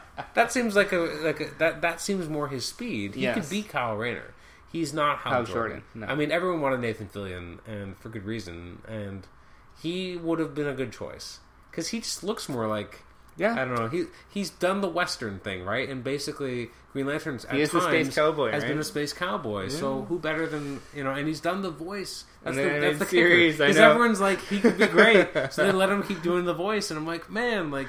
Just let him do the movie. Well, if they do the relaunch for Justice League, who knows? But I don't know. he's he's almost not that he's too big, but he's a little bigger than the. yeah, he's chunked out a bit in Castle. I've noticed. Yeah, He's what? he's chunked out a bit in Castle. I've noticed. Oh, I, that's not even what I was going to refer to. But Oh. I'm just I'm as big as a character, like as an actor, like he's not maybe as big a name. Not, Who was the guy who played Superman just recently? Who was that guy? Henry Cavill? Yeah, that's a good point. Don't. That yeah, well, that's That because they had to spend like 200 million on like on blowing up cities, so they they had to skip collateral damage. That movie is insane. For Superman, though, I mean, he's a character. He's one of those uh, characters that you kind of need an unknown. Uh, if you have someone who's too known, I think it, it gets distracting. Um, I mean, yeah, I mean that's why you have um, uh, Reeve. Um, he was good because he was an unknown. He wasn't anybody. Like if you go with a name on someone like Superman, I think you feel like it's that person playing Superman as opposed to that person is Superman. Uh, or you have a Christian Bale moment where he's good until he opens his mouth. uh, as Batman. Well, yeah. like, how many marbles are in your mouth, and how angry are you about it? Like, like, what did they shove in your mouth before you did this? Yeah, he had, had the worst Batman voice ever. Well, it's it wasn't even a voice; it was just a growl. Like, Yeah. I mean, it, what, what kills me is that you have some of the best voice talent for anything DC related. Like, usually their voice talent is amazing on anything they do that's animated, but they cannot get the like. If only those guys could actually be those characters, um, especially when you have people doing you know uh, alter ego roles like Batman, where you have to be able to successfully make me believe that you are these two different people, and just growling at everyone is not a way of doing it. Whereas you have Conroy as the best Batman voice, and it's because he has a Batman voice and a Bruce Wayne voice, and you're like they're both coming from the same guy, but if you heard this voice, you would not immediately think it was the other guy. And he's such, I mean, Batman is uh, well, it's two things. He's a ventriloquist because he can throw his voice, uh, and he's also uh, you know a voice artist. He can do a lot of different voices. He can be uh, Matches Malone and have his own totally different way of speaking, and or he can be Bruce Wayne, this foppish playboy, or he can be a guy who makes everyone but Green Lantern scared. Like that's just who he is. But we don't really get to see that in the movies. And it's giant uh, digression. Please bring me back on point. Please give us Okay. a, somewhere to go. Uh, the, the era Yeah. obviously didn't get vastly affected by the 52, More or less. right? Because it really Although couldn't, right? all that's past, technically speaking, doesn't make any sense. Like if you actually go back and read the stories, a lot of them can't exist in the New Fifty Two. Oh, I know, But we're not supposed to believe, like think about it. yeah, yeah, yeah. We're just supposed to, to just Accept close our and- eyes and, and just accept that some something very similar but not quite Yeah. happened. So without getting into those nitty gritty details, Okay, obviously, which is my favorite thing to do. But okay, you're taking away my bread and butter. I am unfortunately. But how do you feel? Like there were a few changes. I, I think the Guardians became much more coco loco after Okay. Two happened. Like they they went to kind of shady to full on mental cases. Oh, full on evil. They were lob- lobotomizing Ganthet. Yeah. they're doing all sorts They- of shady shit. that, that was the biggest change I, I saw in them afterwards. Yeah. Um, and, but do you do you feel that you liked what was happening pre? No, I I'd stopped. Oh, the War of the Lanterns really is where I guess my jumping off point and really caring. Uh, I think the last big thing I really loved about Green Lanterns was the Blackest Night. Uh, maybe not loved, but at least appreciated. It went on too long, but it still had something to do. Whereas after that, you had some odd periods that afterwards that eventually led up to the War of the Lanterns, Yes. and that I didn't care for Okay. and I was already kind of checking out mentally. And then when then and this is the weird thing about when they were leading up to the New Fifty Two. We know the New Fifty Two is happening. You get to the War of the Lanterns, you have the aftermath issue, and Hal Jordan no longer is a Green Lantern, and you're like, what? Like the, the New Fifty Two is about to sweep in, and, and, and for most most of the, most characters is going to reset the deck, make it very new reader friendly. But nope, Green Lantern's going to have Sinestro as Green Lantern, and Hal Jordan's stuck on Earth. What? Like I, I, it just didn't make sense. It very much emphasized the fact that we are not rebooting Green Lantern. We are just moving forward. Everyone else is, but this is staying the same, which Right. doesn't make a lot of sense. Because everything else is fundamentally changing, Exactly. uh, except for Batman and Green Lantern, and it just it doesn't make any sense. Like how do how can you reconcile this? How can this make sense? And from a new reader perspective, if you pick up Green Lantern, you're not going to know what the hell is going on. Absolutely. Who's Sinestro? Like, well, I know Sinestro from the movie. I don't know why it's a big deal that he's a Green Lantern again. Because isn't he already? Oh wait, at the end of the movie, he put on that ring. What?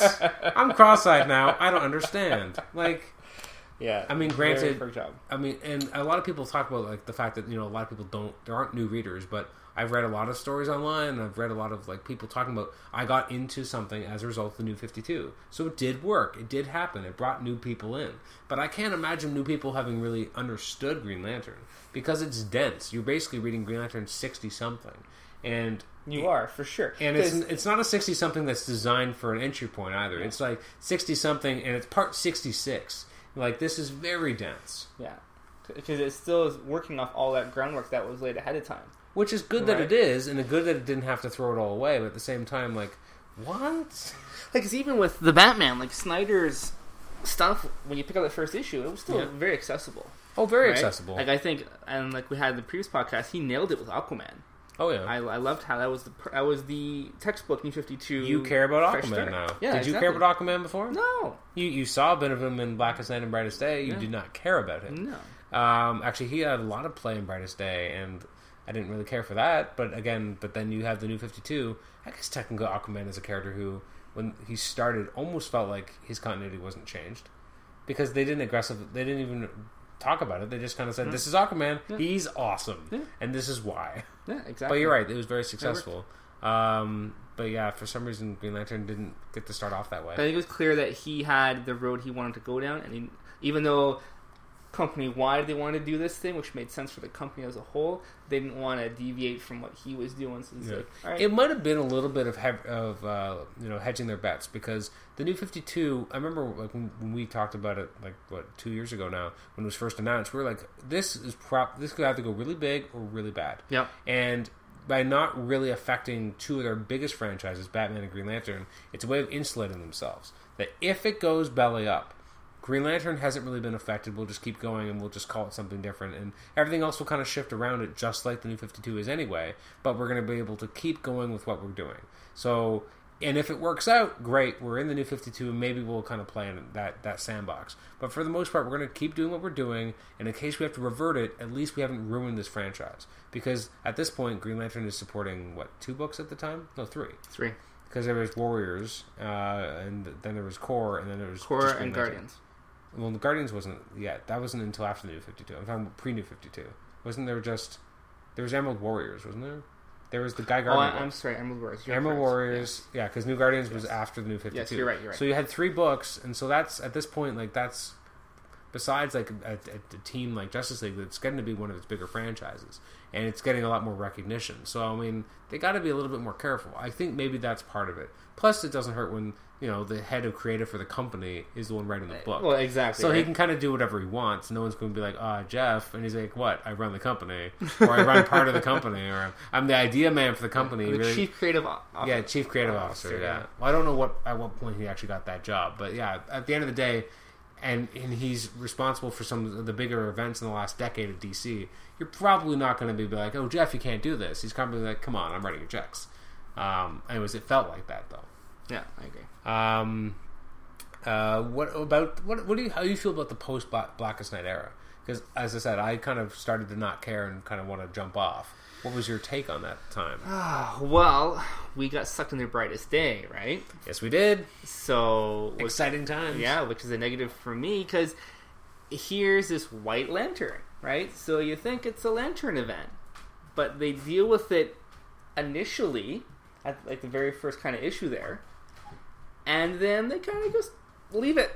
Yeah. You know, oh, I can't pick it up. I can't pick it up. Can you use it? No, I can't use it. All right, fuck it. Let's just go do what, Yeah. the next thing we're gonna do. There's even a point where I think they bump into Firestorm. Mhm. I think it's Kyle and John bump into Firestorm in an issue of Corps, Oh yeah. and they're like, uh, "Where you going? Oh, I'm gonna go find out what the weaponry. He's got this White Lantern stuff. We're trying to get that. All right, you you go do that." And was like. Should maybe go help him with that? Maybe nah. He'll he'll, I he's got it forgot covered. about that. We'll, we'll, we'll, we got our own shit to do. that whole era um, is a blur. Like it really is a, a, I guess, a white blur in this case. Um, Yeah, and so- all it led to was Swamp Thing and Constantine, I guess, right? yeah. Like the whole thing was just this. Like so you had these twelve characters come, well, twelve characters, twelve characters come back, Yeah. all with their own purpose to come back. La la la la. Are you surprised that I don't remember any of this like anymore? Like it No. wasn't. It wasn't memorable. No, it was just another one of those pointless weekly stupid things, right? I like part of Brightest Day as a series. Um, there were elements of it that worked there, fine, there were elements, but and- again, poor execution and how. What you think would have been a big deal, and, and like now, Kyle had to go and meet all the Corps and, and conquer the powers, and now is the White Lantern somehow. yeah. But does that in any way connect to what Swamp Thing is with their does? giant face mask, by the way. Yeah, it's ridiculous. They make it look huge. Yeah. Like like Uh. Cyclops would be put to shame. And not even like you know, not even Cyclops in the comics. I'm talking like Cyclops in the movies, where it's like massive. Yeah. Where it's like taking up his entire face, and I don't even know how he can move his head. yeah, it's like four feet. I feel out, like his yeah. neck muscles must be so strong. Like James Marsden must be like, man, like I, I could I could bench press with my neck because it, it just looks so uncomfortable and heavy. uh, it just looks awful. So yeah, Brightest Day was a huge miss because I don't know what What was the what was the follow up from that? Yeah, besides Swamp Thing, that was the end of it, right? He ended up being the, the super guardian of the universe or whatever it was. it's uh, DC like does like to make a big deal of they're bringing in characters from like Vertigo, like it matters to like people who don't care about Vertigo. Uh, like, oh, okay, Constantine's there. I didn't even know it was Constantine. I had know to, who it was, I had to look yeah. up online and be like, who's this guy? And like, oh, it's Constantine. I'm well, like, it's the same right. issue people probably had with who's this Angela chick from Age of Ultron, right? Yeah, no, I agree completely. Yeah, Yeah. The, the, so Marvel's just as guilty. That Yeah. that is something to point out. That as much as we might harp on DC for things, Marvel does it all the time too. They do the same shit. They they all. It's funny because they'll make fun of the other person for doing something, and then they'll do the exact same, same thing, yeah. I mean, when Marvel Now was first announced, everyone's like, "Well, it's just their version of the New Fifty Two. But it wasn't at all. Instead, it was a better version. It was we're relaunching a lot of our books to make them new reader friendly. That's about where the similarities stopped, Absolutely. because that's what DC was supposed to do. Everything still mattered, and we they made it are clear. yeah we're relaunching a lot of our books or restarting a lot of books and with new number ones it's going to be an easy place for you to start okay but then dc threw out everything in its history except for two main franchises whereas with marvel they're like no everything happened and they make a point of saying it it, it still happened but we're going to give you an easy spot to jump in some books are easier to get into than others but sure. for the most part like it was a huge success and uh, yes some books got canceled and i mean that's going to happen no matter what not everything can work Poor She-Hulk. Shut up. uh, yes, my beloved She-Hulk. It just ended. It was so good too. I bet. No, the the last arc. It looks Was like she, rancor dog in a basement with a roller coaster? not this time. She's gonna get her own team though, and she works for the. Uh, or- Why- is this so funny? She's gonna get it. What's she gonna lead? She's gonna lead a team. Oh, a team of what? Um, well, we don't know exactly what, but she works for the. Uh, the she has her sword back, by the way. Oh, she got her badass sword back She got her- the, she- the glowing orb Yeah, in the and I, basement. bel- and I believe she has a shield now too, and she works for the Order of the Shield. Yippee ki yay, Motherfucker. Anyways, um, what, what else you got in your your list of goodies? Uh, okay, so Brightest Day sucks. We agree. Okay, good. it's not that it sucks. It was it's just brutal. How flawed it was, a, it was a lantern based thing that became got, a DC universe thing instead. and- yeah, and they got swept under the rug, right? did, they because did. then because New Fifty Two happened. What was the status of that? Because it must that got wiped off the map. Because then you have Kyle yeah. getting Eventually get there get on his his power, own. right? Yeah, I, I don't even know what the status quo is on the White Lantern. Like as I said, like the fact that they're looking for the White Lantern now, I don't even know what that means because I don't even know where it is or what it like what it is. You- You're right that I mean, at the end of the day, at times that they had so much going on. You're right. You're coming out of Brightest Day, and then you hear, oh wait, they're going to mm-hmm. shovel their continuity away. But I just bought this 24 issue series. Why? Like, why did I buy this? Like, they keep doing these. It's well, it's not as bad as Countdown to Final Crisis because that was the worst, where you had 52 issues or 51 issues devoted to to nothing. counting down to something that the main writer does not care about. And like that again could have been great. Countdown to Final Crisis could have been an epic story if they had in any way coordinated with the writer of the event and said, "Hey, what are you doing? How can we build up to this for you?" Instead of "We're doing this. You want to maybe give us an idea of what you're doing? Oh, you don't? Okay, that's okay. We'll just go with it. We'll just do something." And it's just like, no, that's not how you do an event. No. That's not how you do it. Forty to like fifty-one issues of a series. That's a lot of that's a lot of commitment. a lot of crap. And they were trading off of uh, a lot of goodwill for fifty-two. that was my huge jump off point for DC. Once Final Crisis hit, I said, "Thank, thank you, but no, thank you." Stuck to my GL books, and Yeah. that was it. Well, they made it increasingly easier to do so. Yeah. Uh, because ever since then, I mean, the books have become more and more insulated in a lot of ways. I mean, even Trinity War. I mean, when it was first announced, it sounded like it was going to be universe spanning, and now it's basically three titles. It's Justice League of America, Justice League Dark. I don't know how they play into it, and Justice League, and that's it. And then That's there's okay. well, I'm, I'm I'm not upset about it from a you know the terms of a storyline. It's just it's interesting that they keep downgrading things now. Like they can't do universes. They don't know how to operate anymore. I think they just have a major issue with editorial. They keep. Have you heard what they're doing in September with uh, Forever Evil? It's Villains Month at DC. I've I haven't read anything in great detail. I know I've heard rumblings. I know it's a villain's month. Yeah, and all the covers are all bad guys. Sure. Did you did you see the actual solicitations though? No. They still have I think still 52 books, but um, most of the books aren't aren't aren't running at all, and a lot of the books have point one, point two, point three, point four instead. I don't So- follow.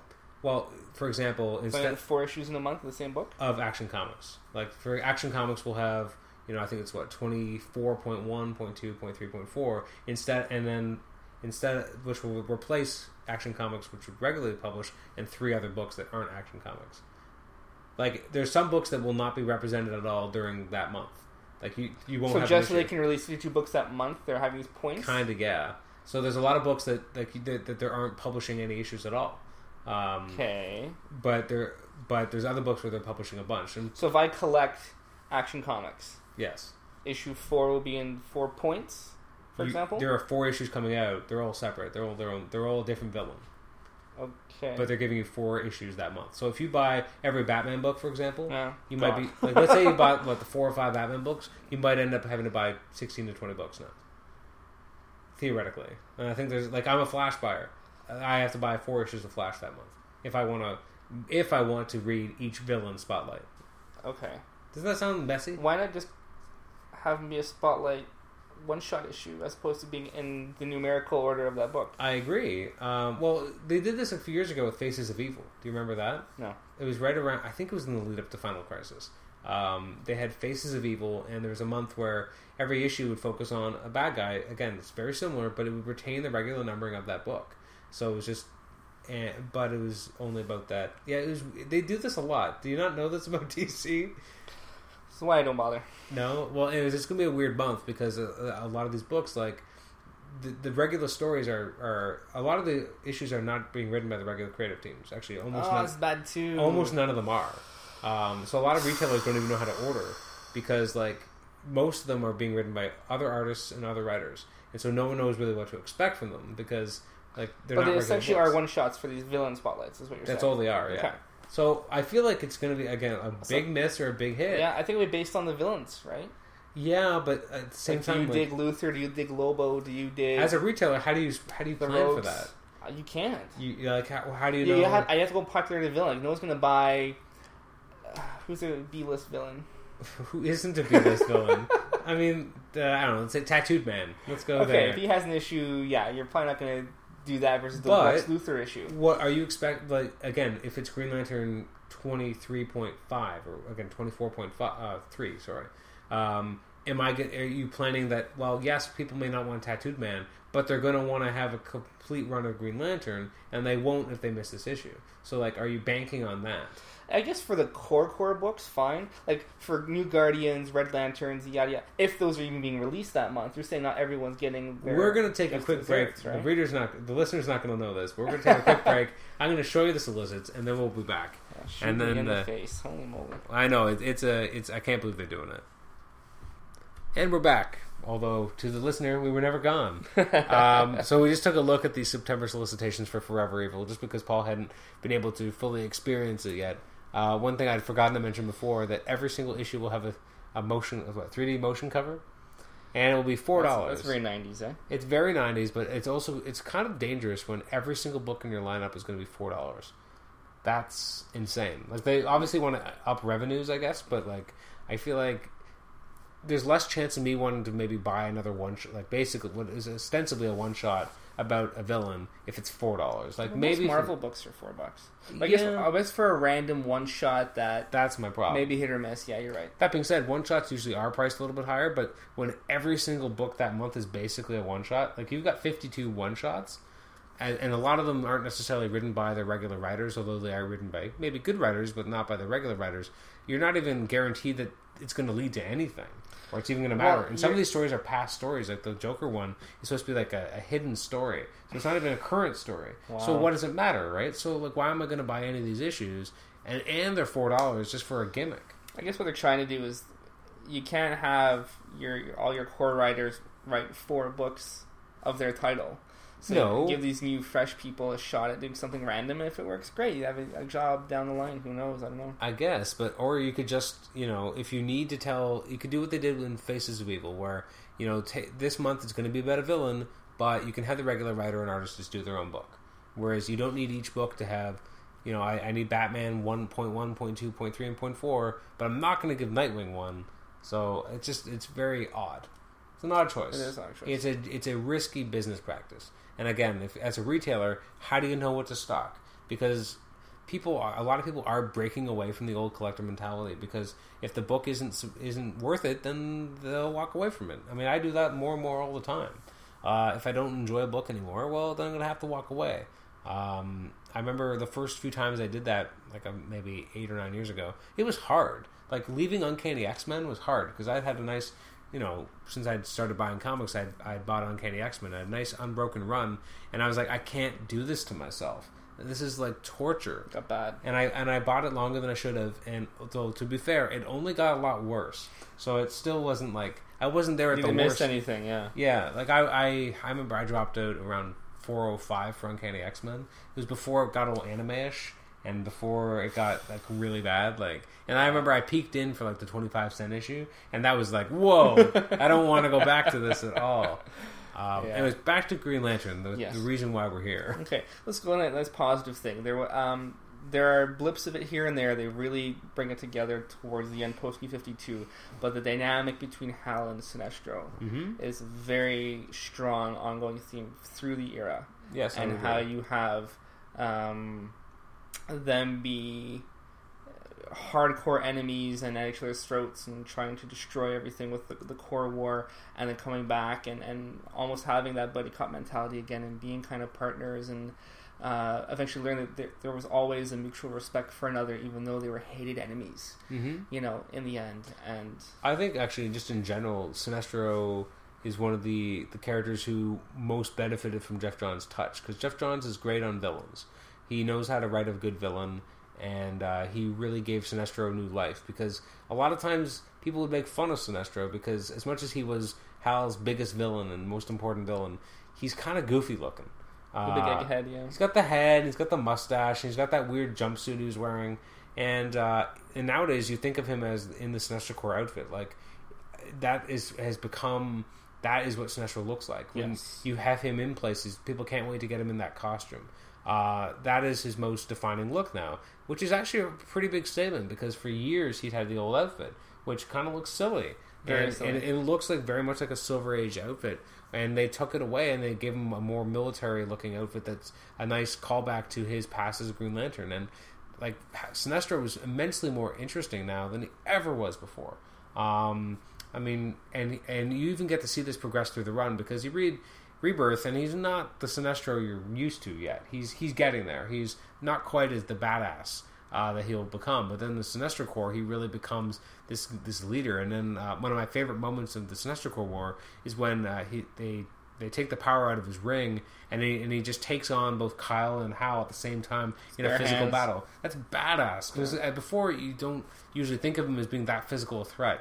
The only real thing, physical thing he ever did was have a fist fight with Hal Jordan, and by which at the end Hal Jordan snapped his neck. But that was really as physical as he ever got. So seeing him hold his own against these two fit guys and really beat the crap out of them, uh, like they're all they're giving and taking in equal measure, was a really big step for the character. it worked well not that Hal or Kyle are really good hand-to-hand combatants Yes, but the they're grand scheme of also they're two they're two guys who should be able to do some damage. Sure. And the fact that this guy who's usually thought of as being a bit of a physical joke was able to really step up and and take well, him heck, on. he had under under him on, on his on his team the Cyborg Superman, Superboy Prime, and the Anti Monitor. Like, why That's not? true. Yeah, like, the Guardian of Fear. yeah, it was Uh, insane.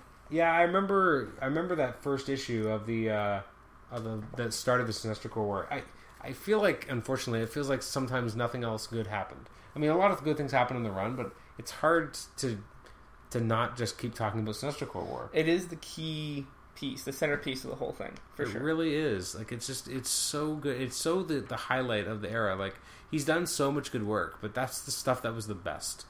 Um, yeah, and I'm just I'm just looking through it again, and the Anti Monitor was pretty awesome too.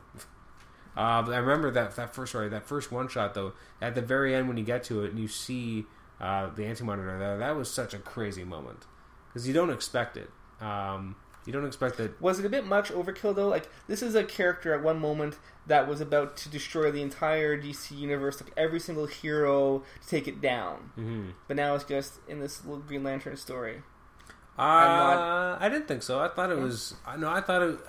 You know what? That's how you knew. I, I don't know. For me, I just thought it was so badass that entire thing Oh, because I, when you got to the end of that special and you have Sinestro and you have um, Kyle as Parallax and you have them bowing before you know the Anti Monitor and then you have the uh, Superboy Prime who's amped up with the Anti Monitor armor that Mhm. helps him soup himself up, and you also have Cyborg Superman putting himself back together and having this the uh, Sinestro rings.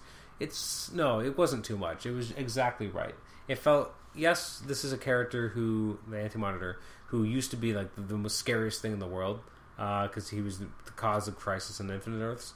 Uh, I didn't think this diminished him at all. I just thought it just made the whole thing feel more real and felt it make feel the the scope was much more epic than you realized. Yeah. Like you thought it was already going to be pretty awesome, and then you get to the end there and you're like, "Holy, Holy shit, crap, this is yeah. a lot bigger than I thought." Like, Absolutely. you think it's going to be the, these two relatively uh, even sets of warriors going up against one another, and then you're like Superboy Prime. He just took on everybody in Infinite Crisis. Like it took two Supermen plunging him through a red sun to kill him, or not to kill him, but to stop him, and it took Mogo as well. Um, so the fact that you have him as like this this this engine of destruction who's going to work with this this uh, this Corps that would be enough. But then also having the anti monitors, no, it's totally badass.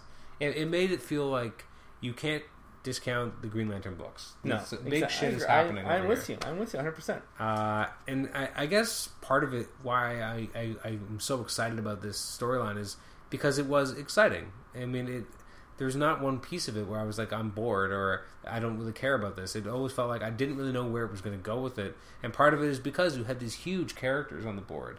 Um, and again, because a lot of the whole Blackest Night and the Sinestro Corps War, they were building off of that classic Alan Moore story, um, which had the idea of, of the Blackest Night and this this prophecy.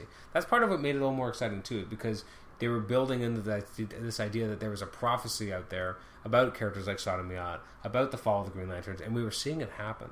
And so it's easy to forget about a lot of that build up was in believing that there, there's something huge going on behind the scenes, and this is going to change everything. And it did, and it was so good. So good. And like, the, but the, there's also a reason why I have the trades up until the end of the Sinestro Corps War, and then I stop. And I have the singles afterwards, but I don't even care about getting the trades after as much. Even though there's a lot of good stuff. Uh, Larfleeze's initial appearance is very good. Agent Orange, yeah. Um, you know, the initial Red Lanterns was actually really good stuff as well. Yeah. A lot of it's really good introductions. It just it, it never it never quite recaptures the same level of excitement. It wants you to feel like it will. And Blackest Night, going into that, you you felt like this could be it. This could be the the big one that we were teased at the end of Corps War. But then it just went on too long. And it just it didn't learn the right lessons from Sinestro War. Sinestro War taught you that you could do a quick, fast-paced event just within the Green Lantern books, and it could be awesome. I think that was probably the original plan of Blackest Night until it again snowballed into the Yeah, monstrosity that it was. I mean, at the end of the day, hey, people are going to like this because the last thing was huge and it was a critical darling. Let's make as much of it as possible. I mean, it's basic economics. Why wouldn't you? It's just unfortunate that, I mean, often marketing and the economics of comics help ruin good comics. I mean, this, the the Clone Saga would not would have been like Yeah. a, a year shorter if it wasn't for marketing. But at the same time, if it wasn't for marketing, we may not have the Age of Apocalypse.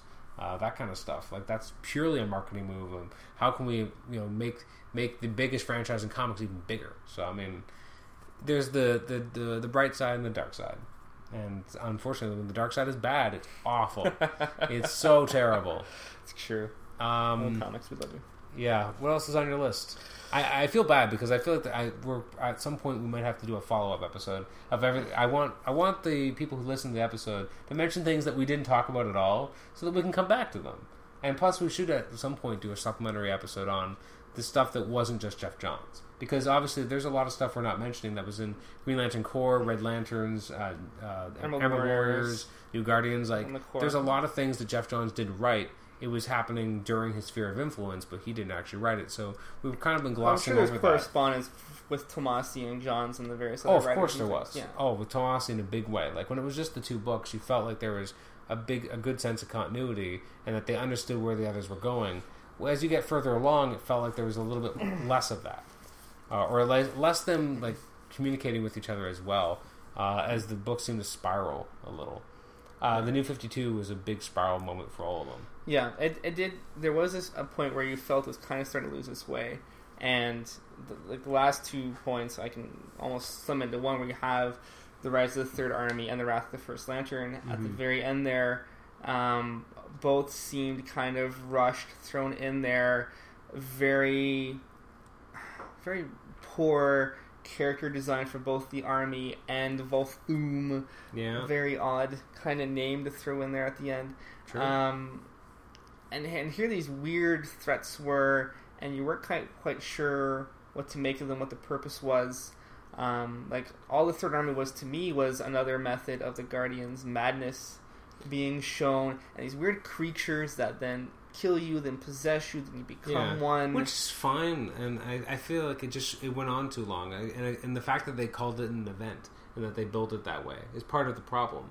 Like if it was just like a recurring element, like again, the comics used to be more serial storytelling. It wasn't all events, and it wasn't all like part of this or that. It was just like if you go back and read the Claremont Uncanny X Men issues. Uh, well, not the more modern ones, the, the classic ones. You have him seeding plot lines, and things are drawn out over time, but it, everything feels like it unfolds at its own pace. That's what the rise of the Third Army could have been. It was just something that's happening in the background, uh, and it becomes more and more ele- uh, evident that the Guardians have a sinister plan, and then you do something about it instead of again, this is a marketing problem as opposed to necessarily just being a storytelling problem okay. you market it as this is a big event and it's throughout all these issues and they even number them i think No, they didn't number oh, they didn't number those Oh, no. the, no, uh, the, they numbered Wrath the First Lantern, But not they number Rise. Rise of the, of the Third okay Army.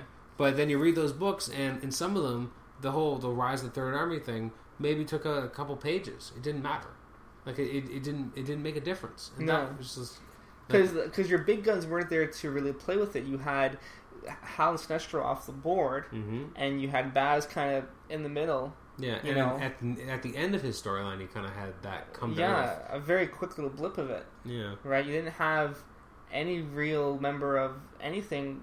Mm. It just kind of was there. It was just really odd. And it also felt like there was a lot of different elements going on and this is actually something that right near the end of that storyline i didn't know I, I, I would forget what the hell was going on because there were so many different types of things happening and then when you read uh, wrath of the first lantern well most of that event didn't matter because it was just alternate history things Yeah, you spend time with this Volthoom character playing with their brains yeah and showing things that he wanted to. So he was toying with all the characters, Yeah. right? This is what I think you should do. Mhm. Oh, this messed you up. Let's mess you up even more. Oh, didn't you want this to be happy in your life? Well, too bad. and then you get to the last issue, and then it's just like, what? Like, there's just so much going on, and you, you realize how all the books have been telling very different stories, Stories, yeah. and now they're all converging all at once. But you have this rat-a-tat-tat of how can we top ourselves? Not next issue, but in two pages. I know it's like I like this little mini trade, this eight eight dollar book that Yeah. comes together. Now, did you like that you had a lot of uh, you know uh, people just talking about Geoff Johns? Well, yes, but I didn't want it during my storytelling. Yeah. Right. I all this stuff. Congratulations, Geoff Johns, for your great run. All, puts all in the back of the book. Isn't that really egocentric too? Like I like like I like uh, I like Brian Michael Bendis most of his stuff on Avengers, but I don't think when he was done he had like a celebratory like salute to himself. Like it felt very self-serving, and like yes, he has done an ama- Geoff Johns has done an amazing job in Green Lantern. We wouldn't be talking about it No. for an entire episode if he hadn't, and he's had a, an indelible mark on Green Lantern mythos. The fact that there even are four related, or actually five Green Lantern related books now, is a big achievement He's the number one reason because behind it for like sure. they can't like they were based like at one point like his Kyle Rayner's book was not selling all that well. There's a reason why they took a chance and they canceled it for a mini series. Um, so the fact that there's five books now in the Green Lantern uh, franchise is solely because of a lot of the great work that Geoff Johns has done. But that being said, you don't need to have multiple pages saying how great you are. And it just felt very self-serving I agree.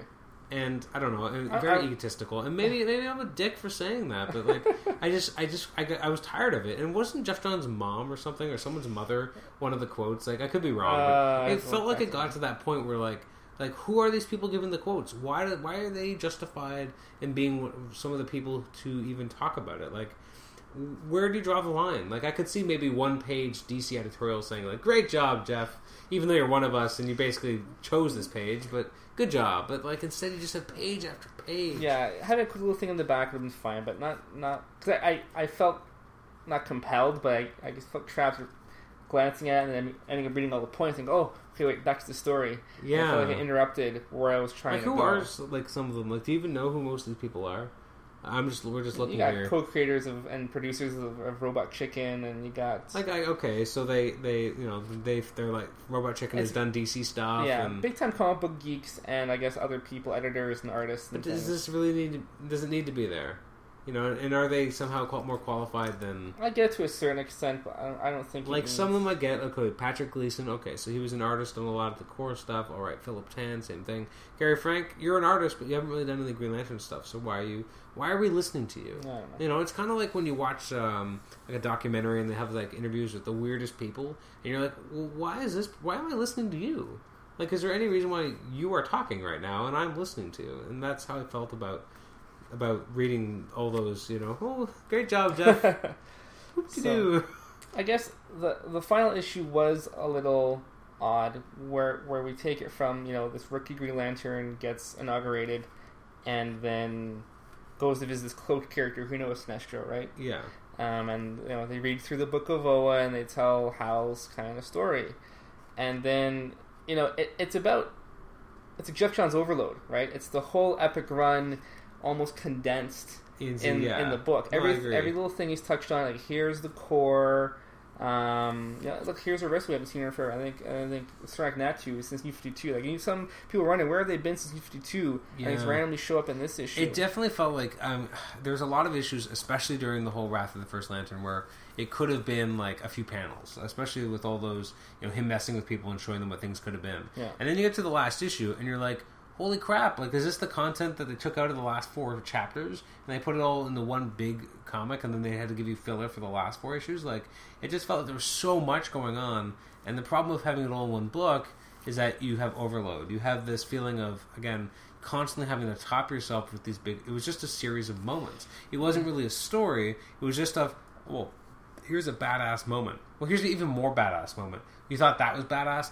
This is a badass moment. Yeah. And by the end, you're just like you get to feel numb because every page or two, it's something bigger and, and badder, and there's less and less explanation given for what That's happening. and things are happening that are huge and world-shaking events and they're brushed off because the next big thing is two panels away Yeah. like you're showing a, a shot of The uh, big panel. Here's of Howley the Black Lantern. howling the black lanterns that's a storyline right there instead it's like a quick thing that is quickly and easily dealt with Yeah, um, i mean doesn't sinestro get powered up by uh, Parallax. by parallax Yeah. well, that's quickly done like these are things where they should be huge epic And, moments and, and it's weird because he, he does this and he gets powered up, and then uh, he tries to mess with the first lantern and then ultimately fails Mhm. and kind of goes away for a little bit while Hal brings a Nekron to do dirty business. And then when we see Sinestro again, he's like, "Oh, I just came back from slaughtering the Guardians." yeah And they go back and show him doing it, and I go, "Well,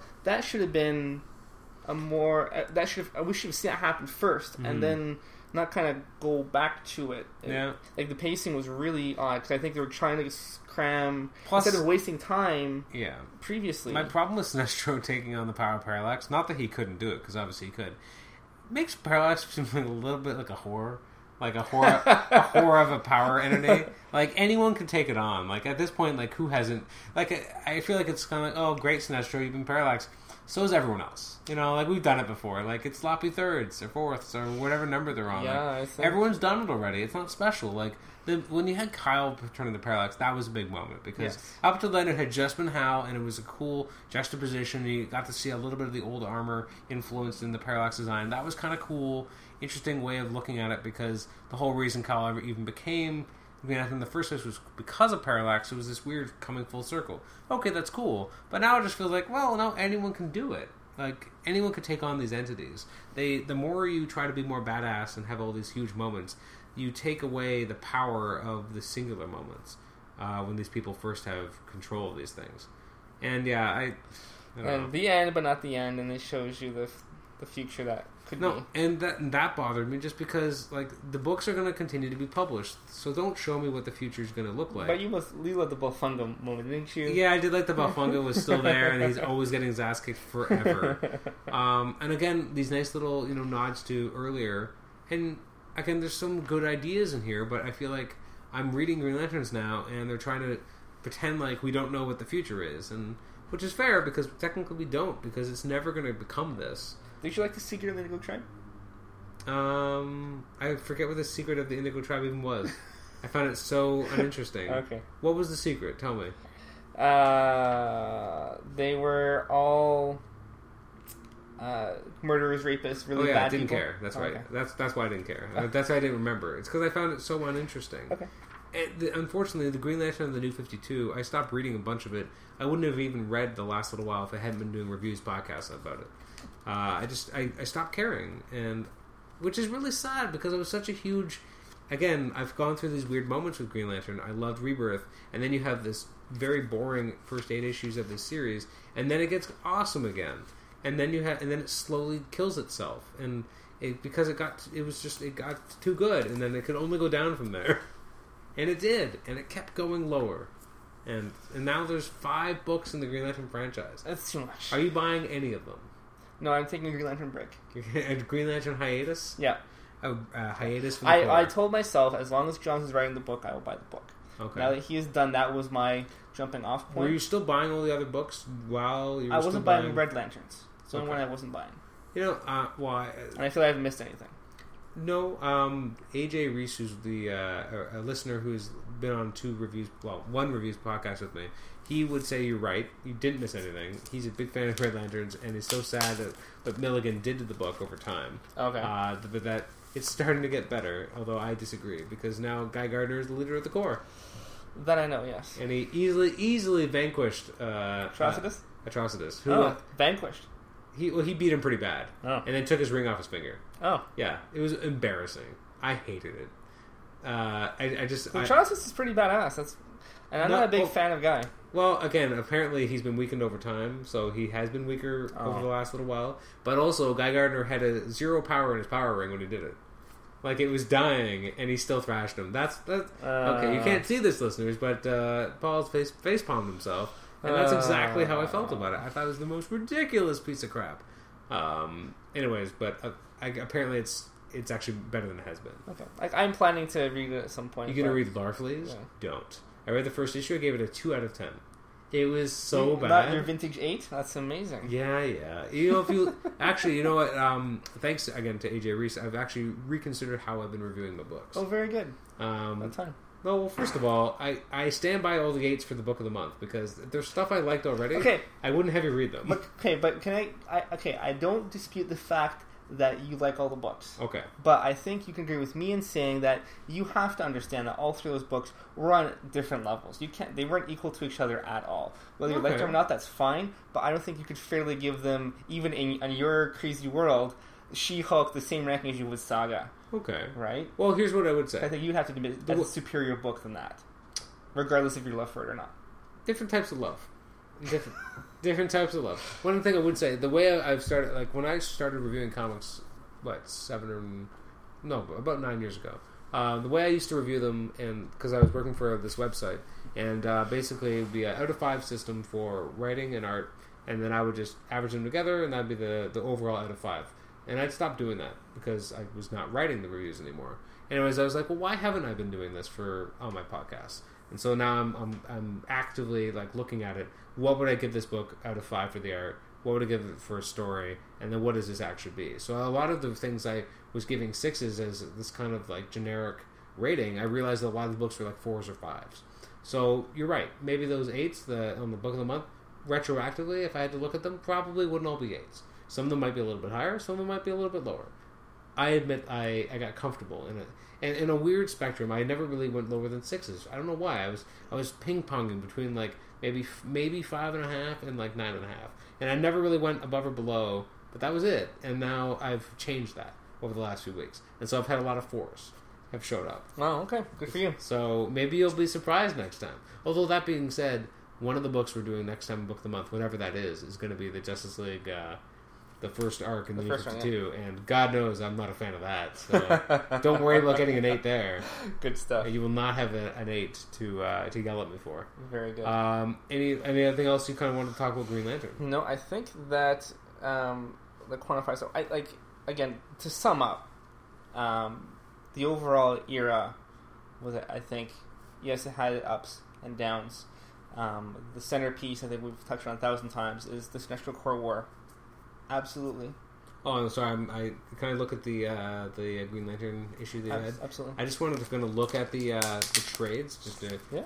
just as we're signing off. I'd like to at least go through the kind of the the storylines, the, the ups and downs storylines in very specific order. Because I mean, we've we've we've talked Okay. about it briefly. Well, we, we Rebirth was the beginning, Yes, which was the successful relaunch of the franchise as a whole, very exciting. right? It made you excited for what was coming next, Absolutely. even So- if it didn't quite deserve what happened later. Yeah, so we laid the groundwork and we're all good there.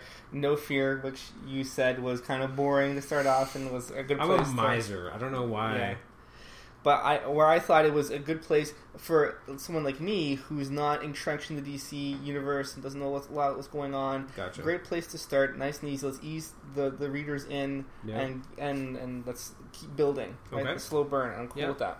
Um, then we have Revenge of the Green Lanterns. which got really good because I mean, I again, I love continuity and I love the return of a lot of these lanterns that uh, have been thought dead or killed by uh, by Hal, and, and actually something that was running through maybe the first couple of years of Geoff Johns' run is the idea that the lanterns don't trust Hal Jordan.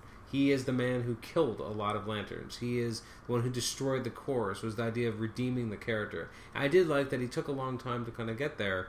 That people didn't just let him come back. A lot of people would want to beat up on him or you know give him a lot of flack because they didn't trust him and they thought he shouldn't even be allowed to wear the ring. So he didn't just let that go. He acknowledged the fact that there are a lot of people who are going to hate Hal Jordan, and that's okay. And you Absolutely. and you eventually have a lot of these older lanterns return, and it was nice to see some old familiar faces like Arisia or Jack Chance.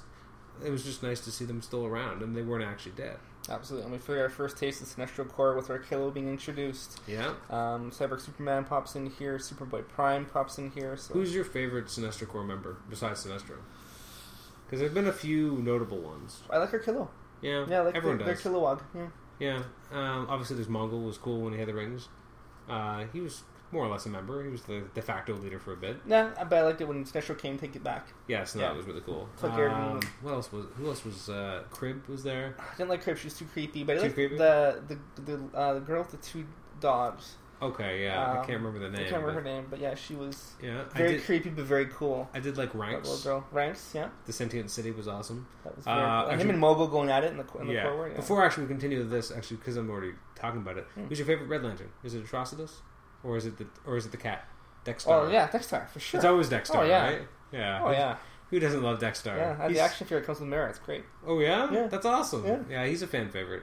This is a cat. Yeah, like you look at I mean, it makes sense because you've had enough animals basically in the Green Lantern Corps. Like you've had squirrels and stuff. Squirrels and bees and Yeah. dogs. Yeah, well, when Biz died, that was heartbreaking. I've never been so sad that a bug died. Yeah, no kidding. Like, and I love that concept that you have Mogo and his partner's of like a yeah, like, a, big planet and like a mosquito, Yeah. you know. Like, and I love that, that he showed up in the movie ever so briefly. Ever so briefly, yes. And I think Remy Hull was there too, right? Mhm. So, yes, continue, please. Um, so yeah, we get some really good stuff rolling in, and this was the uh, one year later stuff, right?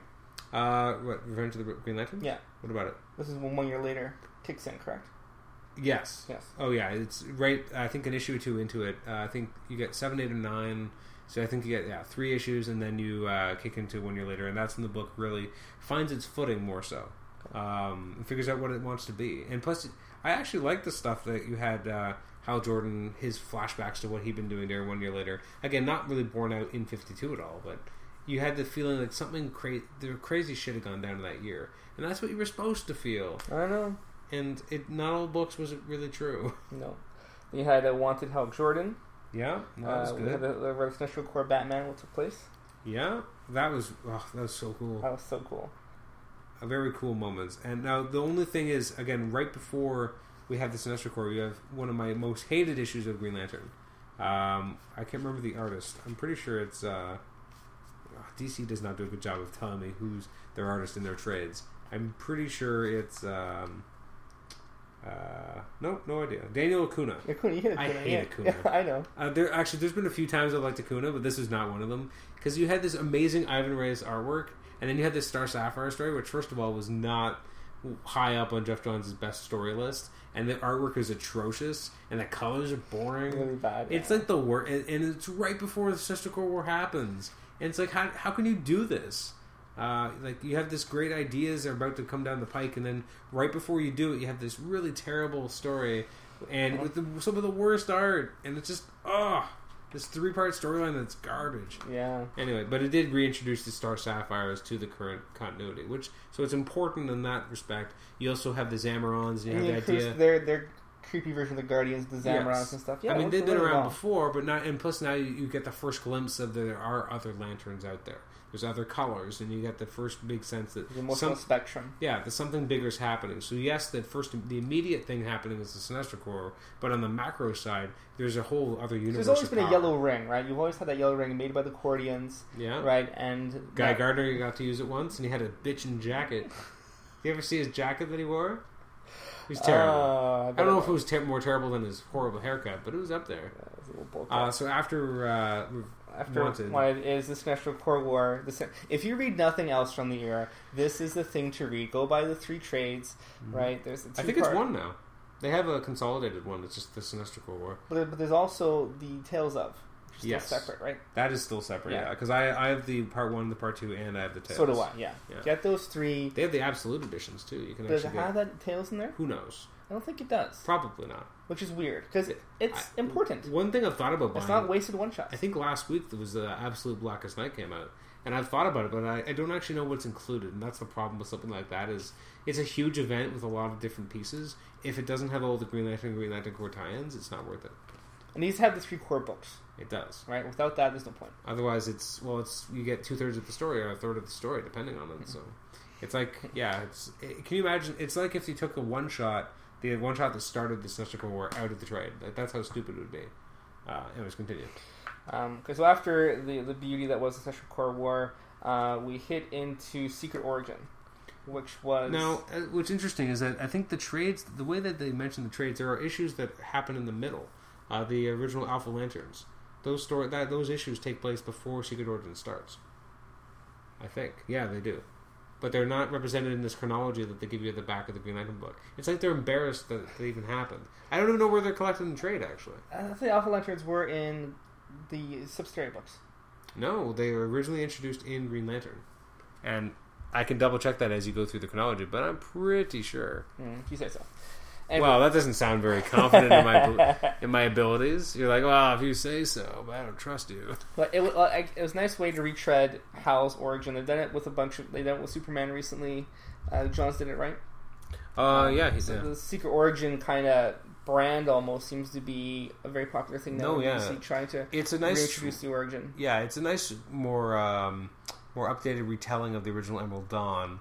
Plus, it throws in some elements that will have a big impact later on. Exactly. Atrocitus is a big deal from that point. They know about the Mhm. prophecies, Blackest Night, yada yada. So it's all And Black and uh, William Hand is in there as well, right? correct. Yeah. So yeah, a lot of elements that never would have been important before. It wasn't. It's not really just a Green Lantern origin story, although it's an effective one. It's also a lot of. If you're a fan of the overall um, kind of uh, mythos, then you're getting a lot of important building blocks given to you as well. Exactly. So you know here, so right after an amazing event, you still got a really good follow up Mm-hmm. to it, and then now we're starting to see more of where they wanted to go with uh, Rage of Red Lanterns and Agent Orange. Yeah. But then we both agree that the concepts were there, but not truly realized, right? Yeah, well, I mean, there's just there was just so much that they had to deal with because they knew that this big event was coming. So they're just kind of putting the pieces into place. But sometimes that's all it felt like. They're they're they're, they're putting in the, the prerequisite pieces, but they're not really giving a lot of thought. But Yeah. maybe I'm incorrect. Yeah, and here how it kind of changes some colors for a bit. You uh, it was blue and green at the same time, and Here we go. Uh, Green Lantern 26 to 28 were the uh, who are the Alpha Lanterns. uh, So it's right before. So I don't know where it's collected, but I guess they're p- pretending it didn't happen. If only. it's probably hidden in one of these trades somewhere. But yeah, Probably. Well, I don't know because I know the Secret Origin trade doesn't include it, so it's who knows where it is Oh, because it was right before Secret Origin. wasn't there hit. an Alpha Lantern trade? Maybe. Yeah, I think there was for Green Lantern Corps, so maybe it got sandwiched in there. It's unfortunate when things don't quite work out properly. I mean, they, they so badly want things to work out in a very specific way with trades, and then certain issues just get left behind. So we have you said Agent Orange is after the uh, No, Rage of Red Lanterns is first, Okay, and then which you know we get uh, Scar, who was her the Anti Monitor, and we Yeah. see her floating behind the scenes, finding the Book of Black, that kind of stuff, right? that's true. Yeah, And her all bleeding out of black goo out Yes. of her face, creepy face. starting up, uh, you know, again teasing. Very Yes. good job setting up what's going to come, making you excited for what we're going to be. Um, we see the birth of the Red Lantern. Um, they deal more with the Star Sapphires and the Violet Lanterns and love. And then again, we have the, the blue Yeah. and green crossover because blue can counter the red very well. Yes, I love Saint Walker. all will be well. Who's your blue? Who's your favorite blue? Is it Saint Walker? Saint Walker. Yeah. What about that Very, elephant? very tragic. What, about, what about the elephant? Oh, what's his name? Wrath? Isn't it, Warth? isn't Warth? I think it's Warth. Warth. Brother, Brother Warth. The Warth. I do like I uh, Brother and sister, what- like the very what I like- Yeah, what I like about um, yeah, the the all will be well. I throw that into so many conversations with people. And no, people don't know, right? Like I, I I'm uh, I work at a bank, and uh, tomorrow is like my first day fully opening the bank all on my own because Oh, wow. usually there's other people there. I have the authorities, just usually there's other people of authority above me. They happen to not be there tomorrow, so I have to open it. And it's my the one of the other people who's the manager just uh, immediately above me. She was texting me saying like, "Are you know you gonna be okay?" And I'm like, "Don't worry, all will be well." And she she doesn't know. It goes right over her head. But to me, I'm like, "Ha ha!" I snuck in some comic book reference there, and I I enjoyed it anyway. You're wearing blue? Uh, I was I was wearing blue that day. I was wearing a blue shirt. Yeah, for sure. Although I had a gold tie, so I don't know what that means. It's I don't know. If, I guess I'm. You're hopeful and scared? Yeah, well, that's very much me, isn't it? it's very much you. Full of hope, but also scared to death. Uh, so after Agent Orange, what do we go into? After Agent Orange is Blackest Night. Okay, so then they got Black, the huge event itself, and then I didn't realize how quickly. I guess it goes right into Brightest Day, and then War of the Green Lanterns. Yeah, there really was no rest, No, it's boom, boom, and that's boom. I guess kind of the issue. Now calling it Green Lantern Brightest Well, Day, Yeah, but really, Brightest Day really doesn't. Like, no, you're right. That's not a real event. It's just a No. bunch of things that were happening to everything lead got up. tagged Brightest Day when it Yeah. first came out. So it was just leading up to. War of the Green Lanterns, which again was kind of my exit. Um, it's not, to be honest. I've reread it recently. It's better than I give it credit for. I think prob- part of the problem was uh, when you're reading it in succession of all these things. When you read like Blackest Night, and then you're reading all these Brightest Day tagged issues, and then you get to this War of the Green Lanterns, just like. Oh my god! Like enough! Like it just felt like there was always something, something, something, and we didn't have a moment to, to really breathe, and that was a problem. Um, anyways, what's next? Uh, then U 52 happens. Uh, after the war. Okay. Uh, and then we have Sinestro Yeah. um, Just kinda doing take stuff. kind of front and center. Yes. Uh, then Revenge of Black Hand, where um, we have the Secret Indigo Tribe.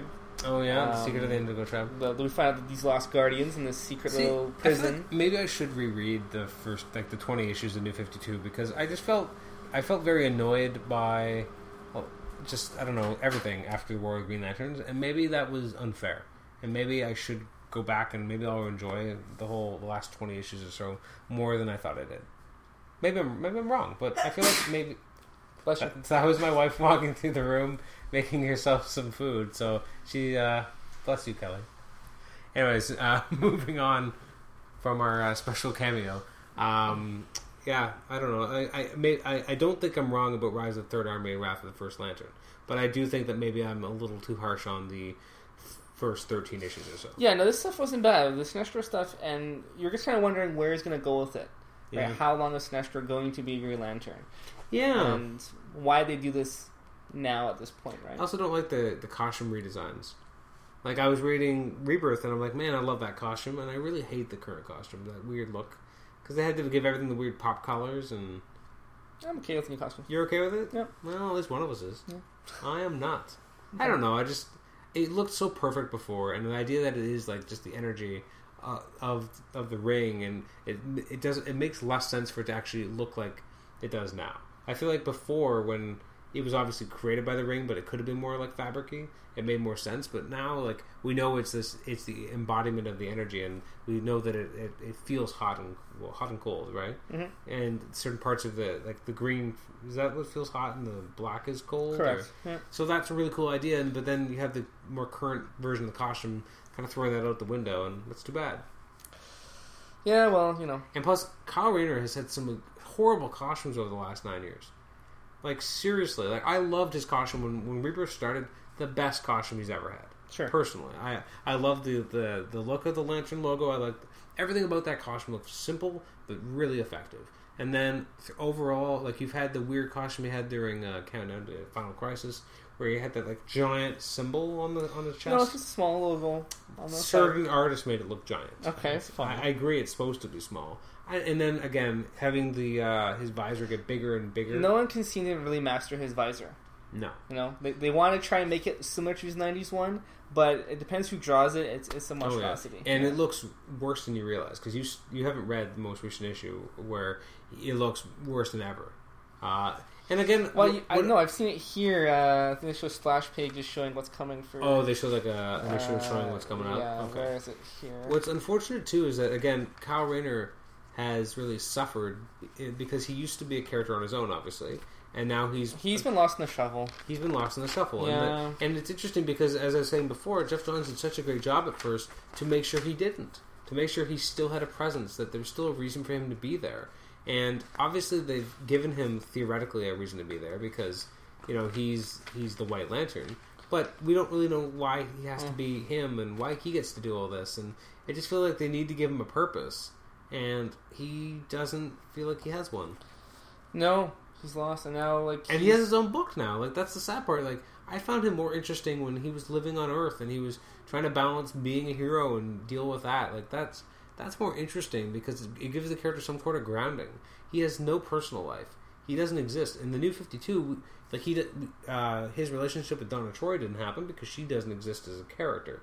Uh, obviously, the her, his past with Alex still happened, but she's long since dead. yes. Uh, Soranik Natu and him are over.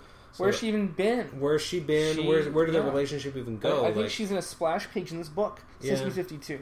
and where's You know, she been the and, and the whole concept of her being Sinestro's daughter, like, they made her a great yeah. piece. Oh, has Arisia been? Where has the Yeah. the prior uh, those two guys we said before that used to be in Green Yeah, Isamot Kol and uh, I can't remember his me, name, eh? Killing me. Yeah, but like they're not around anymore. Like, and, and it's really frustrating because they they build up these characters that you really start to enjoy and love. I love Sodam Yat. I still have no idea what happened to him. Oh, brutal! I know they ruined that. How awesome was to have a Superman Green Lantern? Well, and the minute they let him do that, they take it. they- make him infected by lead poisoning, Oh, right?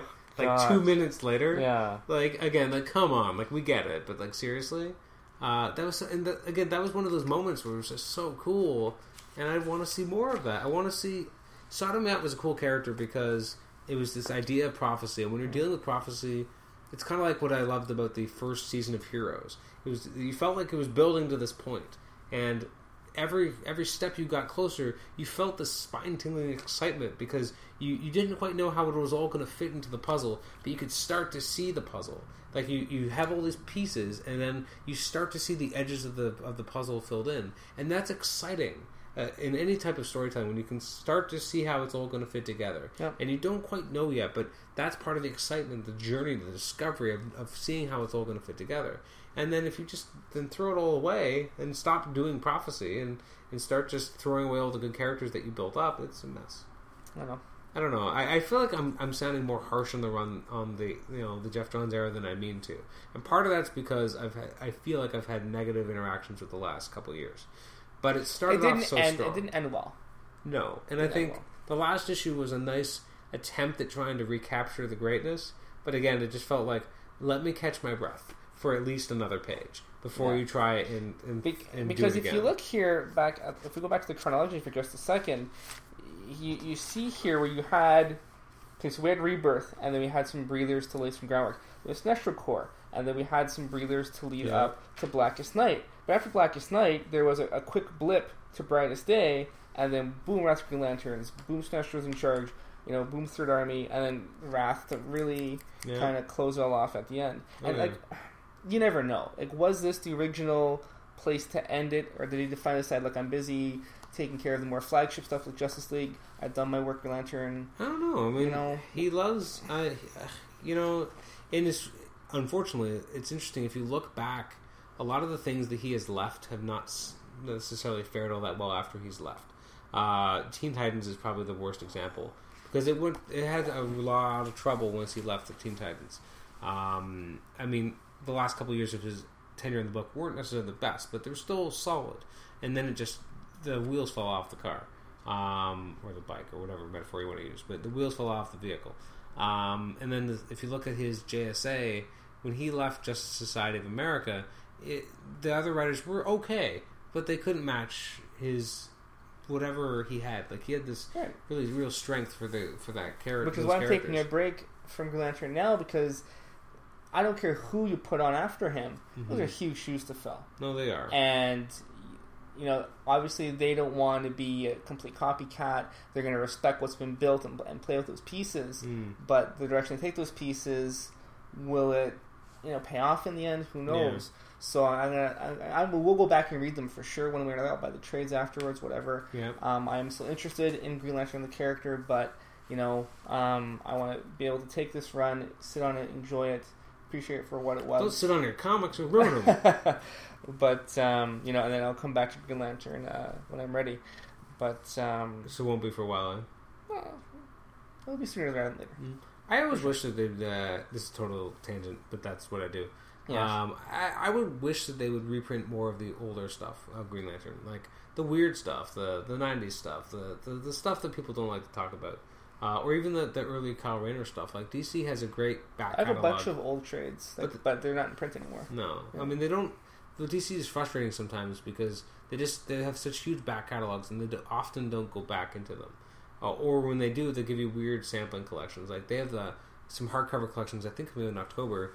There's like Man of Steel celebrating Superman, but it has the weirdest assortment of stuff. It's so it's like issue 600, issue 359. Like it's the weirdest thing. And they also have like a Lois Lane hardcover. It's the same problem. It's just it feels like they they put in a number generator and they just took out the numbers that were actual issues that they'd published and then threw out everything else. Like Weird. you know, like and there's stuff I'd love to read and or even stuff that's out of print that I don't know understand why it is. Like I would love to go back and read Emerald Dawn again, but I can't find the trade anywhere. Uh, on the Superman side, I'd love to read you know the Man of Steel uh, by uh, John Byrne. Can't find that in trade anymore. Like this stuff used to be evergreen, but they they don't care anymore. It's because stuff like Secret Origin have replaced it, but it's still classic stuff, and I find I'm more and more excited about looking at solicitations and seeing what reprints are coming out. Like there's a, an upcoming. they focus on U52 now, right? well, That's- not just DC, but even Marvel. Like I'm more excited about old stuff, which Yeah. is sad. But like there's a what is it? Uh, Cable and X Force Classic. I look at that every day, and I'm like, I need to buy this, but I can't quite pull the trigger on it because I'm like, I don't need this at all, but I kind of want it because it's like it's older material. Um, there's a Superman Dark Knight over Metropolis trade that's coming out soon, which is like an early '90s storyline where uh, Superman first gives Batman the Kryptonite ring. Like, this is the stuff that makes me more excited now. But that's sad. Why isn't it the new stuff? Why am I not as excited? Good why, question. Why am I not as excited, Paul? Tell me why I'm not as excited. Because Is it because I'm old? no, that's your old. Like going back. Because you you you, uh, you appreciate where things came from. Yeah, I do like old Right. continuity. I like Yeah. that. It's there's something about it. Like you, you can't really. uh, Because it all it all started somewhere. Like me, for example, this is gonna sound silly, but like I think I mentioned before, Nate makes fun of me, but I'm a big Power Ranger fan, right? Yeah. So for my birthday recently, um, I got Power Ranger box sets, It's right? crazy. Crazy. How big is that? Uh, the first eight seasons, so Mighty That's Morphin to Lost Galaxy. Uh, we're not even close yet. We're 20th anniversary this year, right? Yeah. So I watch the old stuff. I'm, I'm watching the original Mighty Morphin stuff. Does it hold up? To a certain extent, yeah. Okay. Yeah. It, it is, it's old 90s stuff, right? Yeah. And Is there more continuity than I remember there being, or is it pretty standalone-ish? Um, are there arcs? yes. Okay, well, I don't, I don't remember. It- I was told not to watch it after a certain point. There's a lot of parental groups, a lot of pressure, and everyone was kind Yeah, of saying, know. "Don't." go." And my parents were very like, Power Rangers is very repetitive. The same formula has existed for 20 years. Yes. It's very, very simple. You know, Wow. send down Monster, Monster beats Rangers for a bit, they leave, get better powers, summon the Megazord to kill it, move on with your life. To be It's- fair, I mean, we've had 50 years of the same Spider-Man stories. I mean, they're all essentially the same. Like, But, you know, looking back, you know, Megaforce is on right now. It's some decent stuff and great, but it's that Mighty Morphin going back to it now, and I go, and I'm floored because I thought maybe I missed a few episodes here and there, but Hmm. I only only two came up of the first 60 that didn't kind of okay, make an inkling of memory. Um, and now watching it again, knowing now what I didn't know then, like with the, the the Sentai origination of the Japanese footage, I'm going cross-eyed because I don't understand. Sentai Okay. is Power Rangers in Japan. Gotcha. Existed since 1979. Wow. They're 35 years in Japan. We're 20 years in North Oh, America. crap. Okay, so 83 is when we launched this thing and, and Okay. became the global phenomenon that it is. That So-. I, I would say that it was. Yes, It's not really the, the global phenomenon anymore, is it? no, it's not as big as it used to be. No, not Okay. anymore. Like, Mighty, still- Mighty Morphin was the shit, and then it, the the big deal of it kind of lost its way after a while. Then Disney had the rights for a bit, and that Mm. didn't go super well because the only time you could watch it in Canada was on the Disney on the Family Channel Oh, at yeah. like six a.m. on Well- a Sunday or something stupid, right? Well, a part of a big part of that is uh, the fragmentation of the uh, Yeah. well in, of, of, of programming in, in, on TV at all. In the, in the You don't have Fox not- Kids anymore. Well, exactly. There used to be a net, network television in Yeah. the states where you actually had a channel, and the, the whole idea of Saturday morning cartoons doesn't exist because now you have the Cartoon Network. Like you have sh- places where all they have is cartoons, Yeah. and they can have new stuff. And uh, in Canada, we don't get a lot of that. No, we we don't. We don't get most of those channels. So It's Teletoon. That's about as good as it gets. yeah, we and we get them dripped out. Once in a while, we'll get a show in advance of the states, which has happened in the past. yes, But it's but I think that's a huge part of it too is why nothing can really be as popular as it used to be because you, would come home and you turn on like NBC or like a really popular channel and they would have a, an actual you know children's block.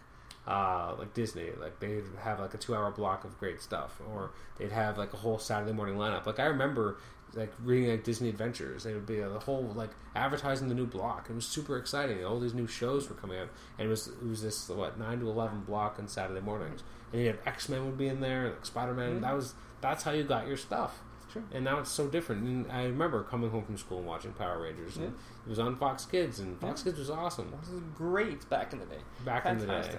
But again, the back to the original point is that I'm watching this old stuff again, and I'm loving it because it, it brings me back to you know when I was younger and the stories I need to appreciate. Not that the new stuff is terrible; it's just not the same. No, And I like going back and I like watching again. Like having, you know, Ben's watching a bit with me. And he's probably way too young for it. I probably shouldn't have him watch it, but he's watching anyways. And when Bulk and Skull walk in the room, yeah, you know, with the bum bum bum bum bum bum yeah, bum, yeah. and the slapstick comedy, and he sits there and giggles his face off, and with the with the quick food fights and little shenanigans they get themselves into, yeah. he just absolutely can't wait for Bulk and Skull to hit the screen and and laugh it up. And it's so cheesy '90s nonsense. Yeah. I get it, it's a kids show, whatever, but it, it's my guilty pleasure. I can't. It's, it's really good stuff. Again, new stuff's good, but Mhm. going back to the old, it's the same with your comics. Not that the new stuff isn't bad per se, but the old stuff is what you grew up on, it's what you remember. Yeah. So you have, you know, sometimes you look back at something like look at the new Ninja Turtles, right? Love the new show. It's fantastic. The- Yeah. The, brand new show does a really good job of uh, showcasing the turtles. The animation's pretty slick. The voices are good. I recently watched. We had Teletoon Retro for a bit and watched the Ghetto Turtles, and I was like, oh, this wasn't quite as cool as I remember it being. No, well, no, it's not. You know, so you know, you, you, you have an old sense of things being awesome when you were younger, but then Yeah. you watch them again now, go, oh my god, I So love this stuff. I'm, I'm always interested in what does still stand up. Yeah. Uh, reboot, still awesome. Oh, reboots, no question. Well, maybe not season one. And, the first one and a half seasons. Yeah, well, they were still. Everyone agrees. getting their Like, footing, well, it's because they were on a network and they couldn't be awesome. Yeah. The minute they were able to be in syndication and do their own thing is when they became amazing. Yes.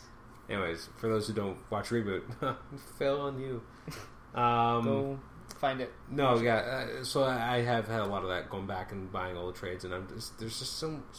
Yeah, you're right. There's a certain sense of familiarity. Also, the old continuity. Like I, I just love. I love I love comics because of continuity. I mean, I'm a huge continuity nut, and the current era of comics is not as heavy on the same type of continuity as it used to be. Continuity doesn't exist in the same way as it used to. No. Like you read a comic and they would reference things, and it didn't didn't feel forced. It just felt like it took place in this world where all these other things were happening.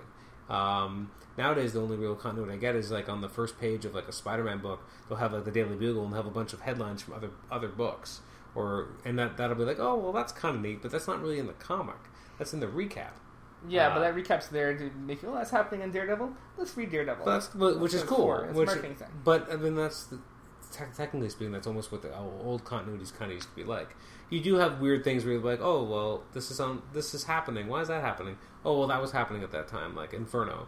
Well, like why does this this uh, um, postal box eating someone? oh well, Inferno made everything come alive. Okay, like there is that that happens sometimes, like weird things. But I just love continuity, this this sense of history, and you get that in old comics that you don't always know.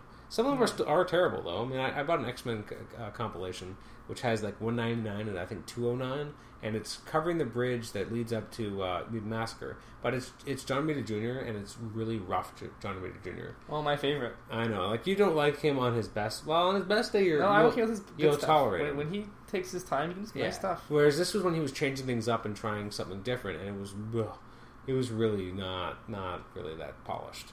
Uh, but I was still glad I was able to read like these old comics, and I don't know. I, I'm just an old man, and I'm not like I'm like I'm 29 years old, but I, I like from a comic reader's perspective, I feel like I'm 50 because I just I love all this old stuff, and the new stuff is still good, and a lot of the Marvel stuff is doing great. But I don't know. We've gone so far off the Green Lantern topic. I really should rename the podcast. Uh, this is this Comic is tangents. yeah this is this is tangent junction. Like Yeah, uh, this is, is. that's what I do.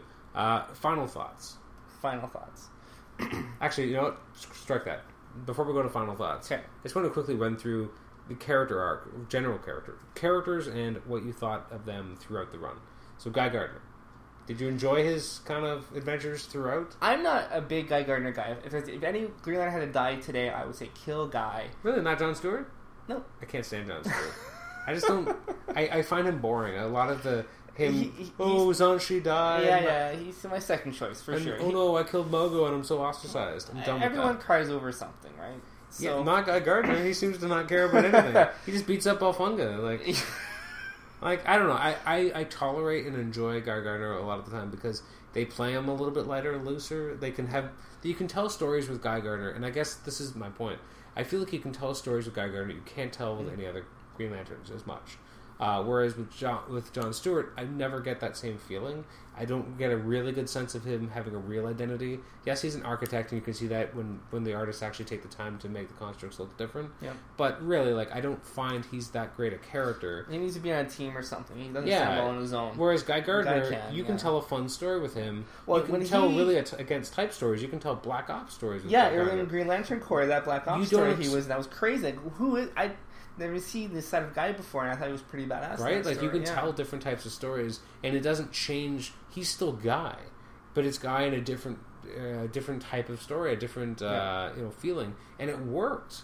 And so, like that's why I, I don't want to kill Guy Gardner because I think he's he's he But lets they you tell him, different but types of post stories. fifty two, they made him out to be this big fuck up all the time, though. Yes. With his parents and this and that, he can't do anything right, and da, da, da, like he lost some of his coolness post fifty two. I agree a little bit that yeah they kind of maybe pulled the curtain too hard back on him and Yeah. they they made him a little bit more a script than it needed to be. That being said, there were some good stories in there, kind of showing his redemptive qualities and that he's not a screw up and maybe showing why he gets that edge to him. Which you know at the end of the day, I'm, I guess I'm fine with it. Uh, I agree that they pushed a little hard on it. Yeah. Uh, Kyle Rayner, as we said, got lost. lost his way. I they kept trying to find what can we do with with Kyle, right? So they eventually now settle on making him the torchbearer and then the white and the white lantern. Um, how long will this last? I don't know. I'd like to see him just maybe be back to being DC Spider Man, Green slash Green Lantern. I well, I don't think you can bring him back there because part of that was the inexperience. Like that's that's part of what informed that version of the character. Uh, like, fair enough. Yeah. Like like Spider Man, the it's kind of like uh, it makes me think of Buffy the Vampire Slayer because when she started, she didn't really know what she was doing. She was uncomfortable and unsure of herself, and that's where a lot of the quips came from. That's where a lot of the humor came from. But by the end of the series, I was just like, she just felt so like she's done all this stuff, and it just felt very like she's so full of herself. And the character just got to this point where she was too big for her britches, but there's no way to knock her down enough pegs for it to work. So that's kind of the way I feel with him as a character. but Kyle's not cocky or anything. He's not, not like cocky, I'm but the he- White Lantern and I can No, but he's anything. he's d- been through too much to be able to be allowed. It's the same thing with Spider Man. Like he gets to a certain point where he's been around too long that he's not just the the awkward guy anymore. As, as much as they want him to be the sixteen year old all the time, he is someone who's been through everything. And he, you know, he's a little bit more jaded, but also a little bit more seasoned. He's not just the wisecracking guy trying to get through this battle because he's too scared to say anything else. Um, so, I mean, it, it just would feel awkward to bring Kyle back to his roots. Sure. He's just he's just done too much. He's been too, he's been too much. He's been everything. He's he's been Parallax. He's been the white you know He's the been white Ion. Yeah. He's been everything, you know, and he, he unfortunately I've lost sight of who he is as a character, and I don't think the writers really know either. And I'm hoping maybe on the new the new book they'll find a way to figure out who he wants to be, or maybe Or the writers he- will figure out who they want him to be. Yeah, if he's now the focal point of the book, he's not trying to share the spotlight with another lantern or something. If he's going to be the sole guy, and Well, technically he was a New Guardians, kind of, but it, like he was still allowed to. He was the only Green Lantern there. yeah, but he still had the support of the rest of that cast. Well, I don't know if you call it support. It just felt like a mess of a bunch of characters. These guys look cool. They have different colors. Like that's about. I think that was the strategy meeting. Anyway, uh, Kilowog. He hasn't had much of an arc. Actually, I take that back. Now they're actually pushing him to. Now he's the protocol officer. He's Salaak now, which doesn't feel right. No, he's more the drill sergeant. Yeah, Yeah. exactly. I think they're going to make John Stewart the drill sergeant now, which again, at least it's something to do with John Stewart. So, as much as I may not be a huge fan or that interested in the new direction, at least they're doing something with the characters. But Kilowog is not a guy who worries about protocol. No, Uh, that being said, Salaak, I love Salaak. I mean, he got a lot to do throughout this entire era. Like more in Corps he though. was used very well. Like he was kind of had those, you know, th- those sunglasses over his eyes, right? yeah, Kind of always supporting the Guardians, being with them 100 percent, and being blind to their shenanigans. But then once eventually realizing what they're doing, and oh my god, what have I been doing this whole time? yeah. He got that kind of slap to the face going. hmm You know, Uh, Carol Ferris. She got a she had a lot to do. yeah, I guess going from a base love interest to being a big deal with uh, Star the Sapphire. Starfire, Sapphires being It is nice flagship character. They were actually able to make the Star Sapphires into a Corps of its own because previously it was not a very good idea. like a parasite. It was than Parasite else, that made her into this crazy character. Instead, they actually were, were able to change it and have her be able to harness it. I don't know if I necessarily needed her to be like the best version of them. Yeah. like the Remember her strongest. riding the Predator in Brightest Day, Yeah. and trading Hawk Girl and Hawkman? Yeah, this is like I don't really like. I get that they're- want Hal Jordan to be like the best of the best, and he's the best Green Lantern. But I don't need his love interest to have to be the best, The of best the of Star hers. Yeah. it just feels a little forced. Um, I could be wrong.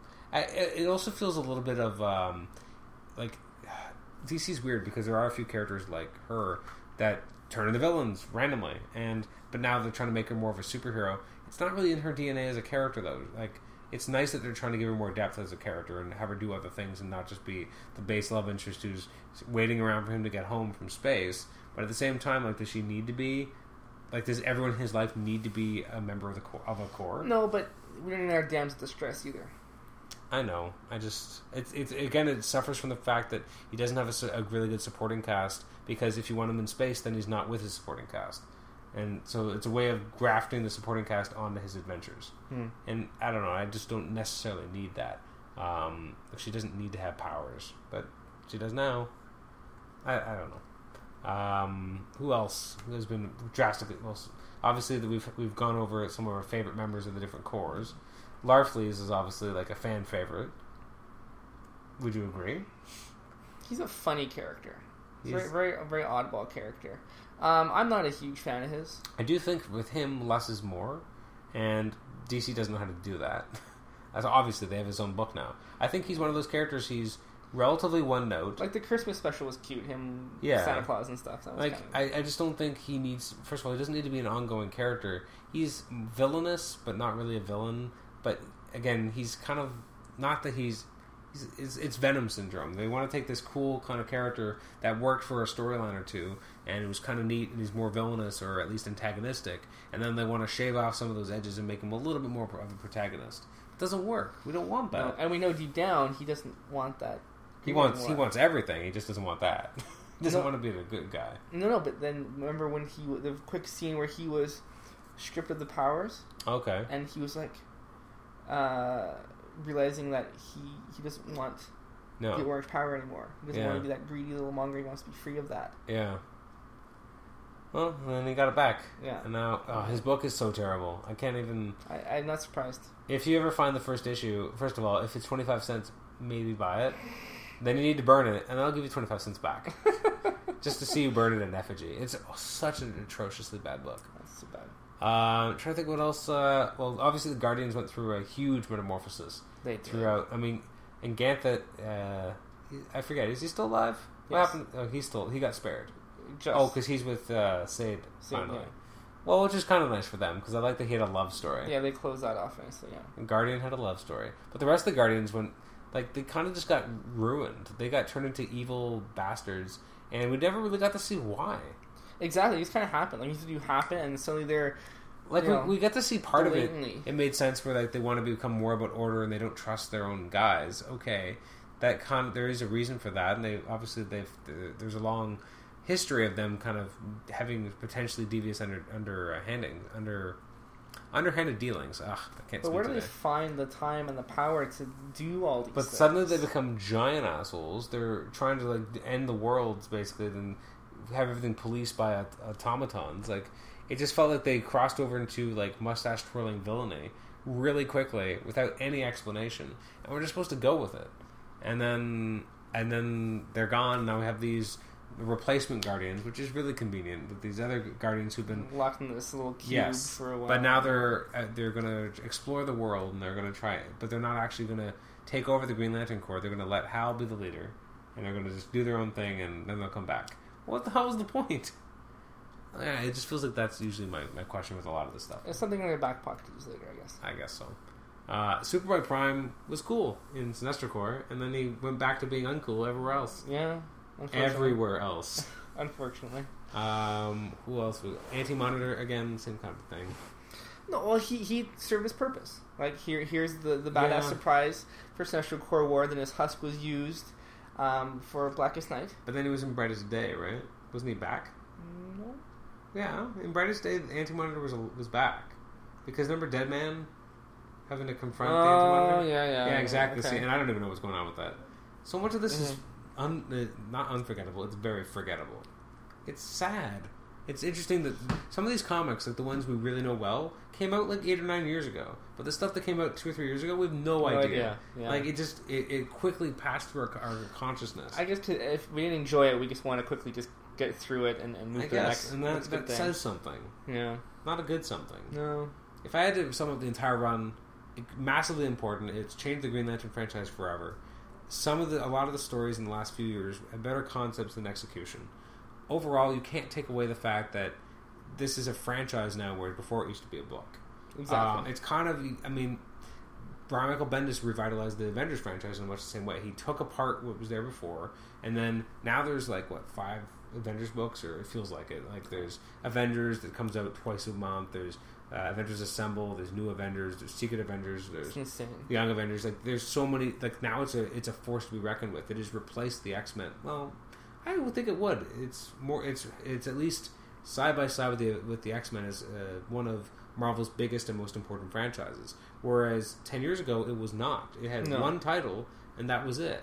Uh, it was not an entity unto itself. And now, also with the movies, like you can't. You can't even imagine a world without the Avengers being No. one of the biggest franchises in comics. But ten years ago, it wasn't. Same thing with Green Lantern. Ten years ago, Green Lantern was well, yeah. Ten years ago, Green Lantern was nothing. It was one No. book, Yeah. and a lot of pissed off people who were upset that Hal Jordan was still uh, Spectre. And now it's this. They've got five titles that come out. That's insane. So I mean, and so that's that's all because of Geoff Johns. Yeah, absolutely. Because now you look at the DC solicits, you and you get here's the Batman ones, here's a Green Lantern one, Yeah, here's the rest of the. DCU. Yeah, it used to be he would be as part of the other, the, Yeah. you know, the other uh, DCU characters. So, So- I mean, that is enormously important. yeah. He he rose this from the ashes. Absolutely, it was it was it was a, a very interesting part of the DCU that was never fully realized. And he went in that toy box and he created this Yeah. whole universe inside the universe. Yeah, you know, um, with every part of it, with the emotional spectrum and the powers and the characters, and yeah. um, built this just great place. hmm Um, and and Marvel is almost trying to, to copy that in terms of revitalizing their cosmic side of, of their Yeah. universe, right? With Guardians of the Galaxy and Oh, stuff for sure. like that. What's interesting too is I just thought of is that uh, he took a Silver Age character who had fallen from grace or was at least off the board for the most part. Like he was, he was Spec, he was Spectre, but that wasn't really the No. character, right? That's not the how. If you said who's Hal Jordan, you'd be like, well, Green Lantern. So he wasn't that. So they took a defunct, basically defunct Silver Age character. They brought him back in a s- in a series called Rebirth. That then successfully launched a new book. So then he tried it a few years later with Flash. Brought back a Silver Age Flash, Barry Allen, who'd been off the board for over 20 years, and he said, and brought him back in a Flash Rebirth, and then tried to spin him off into his own new Flash book to start and try and basically uh, hit lightning twice, which is especially appropriate for Flash. And it didn't work. No. And Well, especially because that was a flashpoint with like the New Fifty Two. regardless of Flashpoint, like even just like the first twelve issues or so of that book, it, it wasn't what they wanted. Like even Rebirth itself, like you read Flash Rebirth, it's confusing. Oh man, yeah, I know. Like, and I follow a lot of that stuff, and I'm a big fan of the Flash, and I follow a lot of the Wally stuff, and I was just like, what? Plus, it wasn't even his real coming out party because he came back in Final Crisis, but it wasn't really well described. Yeah, I know you're putting up your hand like, please shut up, but um, whereas you read Green Lantern Rebirth, and theoretically, Green Lantern Rebirth has more heavy lifting to do because it's it comes it starts with a more complicated um, like setup. Like the the characters are in weird places, and he has to clean it.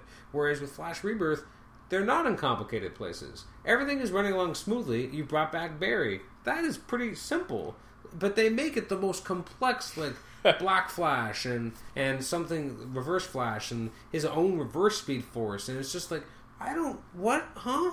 Like you, you, you didn't have to make it complicated. You actually had a pretty simple setup, and yet you made it as complicated as you possibly could. Whereas with Green Lantern was the opposite. He had a giant mess which he fixed out fixed up beautifully. So it's just it's amazing that like you know it's the same writer, but doesn't always work. no, absolutely not. Like he definitely tried to make Flash his new Green Lantern, and which is I mean it was fitting. Like he was huge on on. Uh, I actually did mention this earlier. He was really big on Wally West's version of Flash. He wrote uh, a few years of it. It was one of the best runs that book had ever had. So everyone assumed, oh, he's going to back Barry. This is going to be great. He's going to use the, the he loves Silver Age characters so much. He's going to be a great Barry writer. And then it came back, and we I didn't know what the hell was happening. Yeah. No, I think, and yeah, but then he's come back and brought Aquaman back, and when he did Teen Titans and brought that into Yeah. the forefront. So I think three He- out of four isn't too bad. He has more successes than failures Yeah. generally. No, I would agree. Well, he's also the Justice League, and that's started off as a off failure bad, but and became a they cleaned it up a success, bit. Yeah. and now it's in Trinity War, which is its own thing. Yeah. Uh, he's an interesting writer. I mean, he's he's not. He's had a lot of interesting books he's written. Well, I will give I've liked more of them than I've hated. exactly, and I'll give whatever he writes a shot. Okay. Uh, whatever it is, I'll, I will give it a glance, and, and whether I like it or not like it, I'll make that judgment after I read it. But okay. I, if he's tied to a project, I'm I'm all in. All in, eh? Yeah, I will give it a go. I gotta think of the worst project possible that you would never want to read, and then see if Geoff Johns being on it would help. What's something you hate? Red She-Hulk by Geoff Johns. what do you say? What do you say to that, eh? oh man, Take a book you absolutely could not hate Oh, more. man. Put Geoff Johns on there. what do you think about that? I'll go back. you, go, at least the first six issues. you you would read that? yeah, with I'll open I'll arms. one arc. Yeah. I put Ivan, Ivan Reis on artwork. Oh, beautiful. That was the, the best. That the, the first time you see a Rancor Dog or roller coaster, okay. I'm out. Pretty sure Geoff Johns wouldn't do that too. I'm out. But you never know. Yeah. Uh, oh, I guess that. I mean, I we've been wrapping it up for the last twenty minutes. Uh, I guess I had a lot more to say than I thought. Uh, do you have any final final thoughts? no, You can pull I a just- Jerry Springer moment and have a. Um, I, I want. I just hope people who have read all these books, um, and look, uh, one thing we were, I mentioned to you off cast was that um, my analogy to you know amazing people in sports who have had amazing careers. You look at you know Brett Favre or Michael Jordan, uh, amazing careers, but then they made that last little comeback at the end.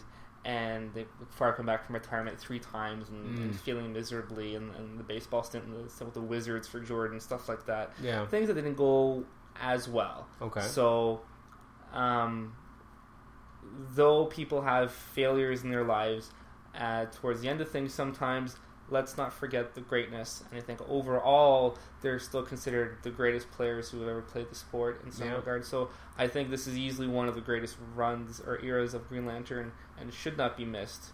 Um, and if you want to pinpoint something specific, always go back to Sinestro Corps War. You will not be disappointed. Mhm. It won like every single nerdy comic book, video Oh, yeah. game, website, anything dealing with comics. That was story of the year for everybody, hands down, no questions asked of that year. No, it's true. You're Um, right.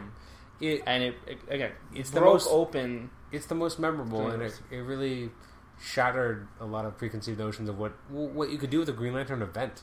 The fact that you could have What one. event in comics? Yeah, You know, like it was just, so tightly put together, yeah. and every every part of it was was was essential. Like again, it didn't feel like there was padding. It didn't feel like you know ten issues of Age of Ultron that didn't happen.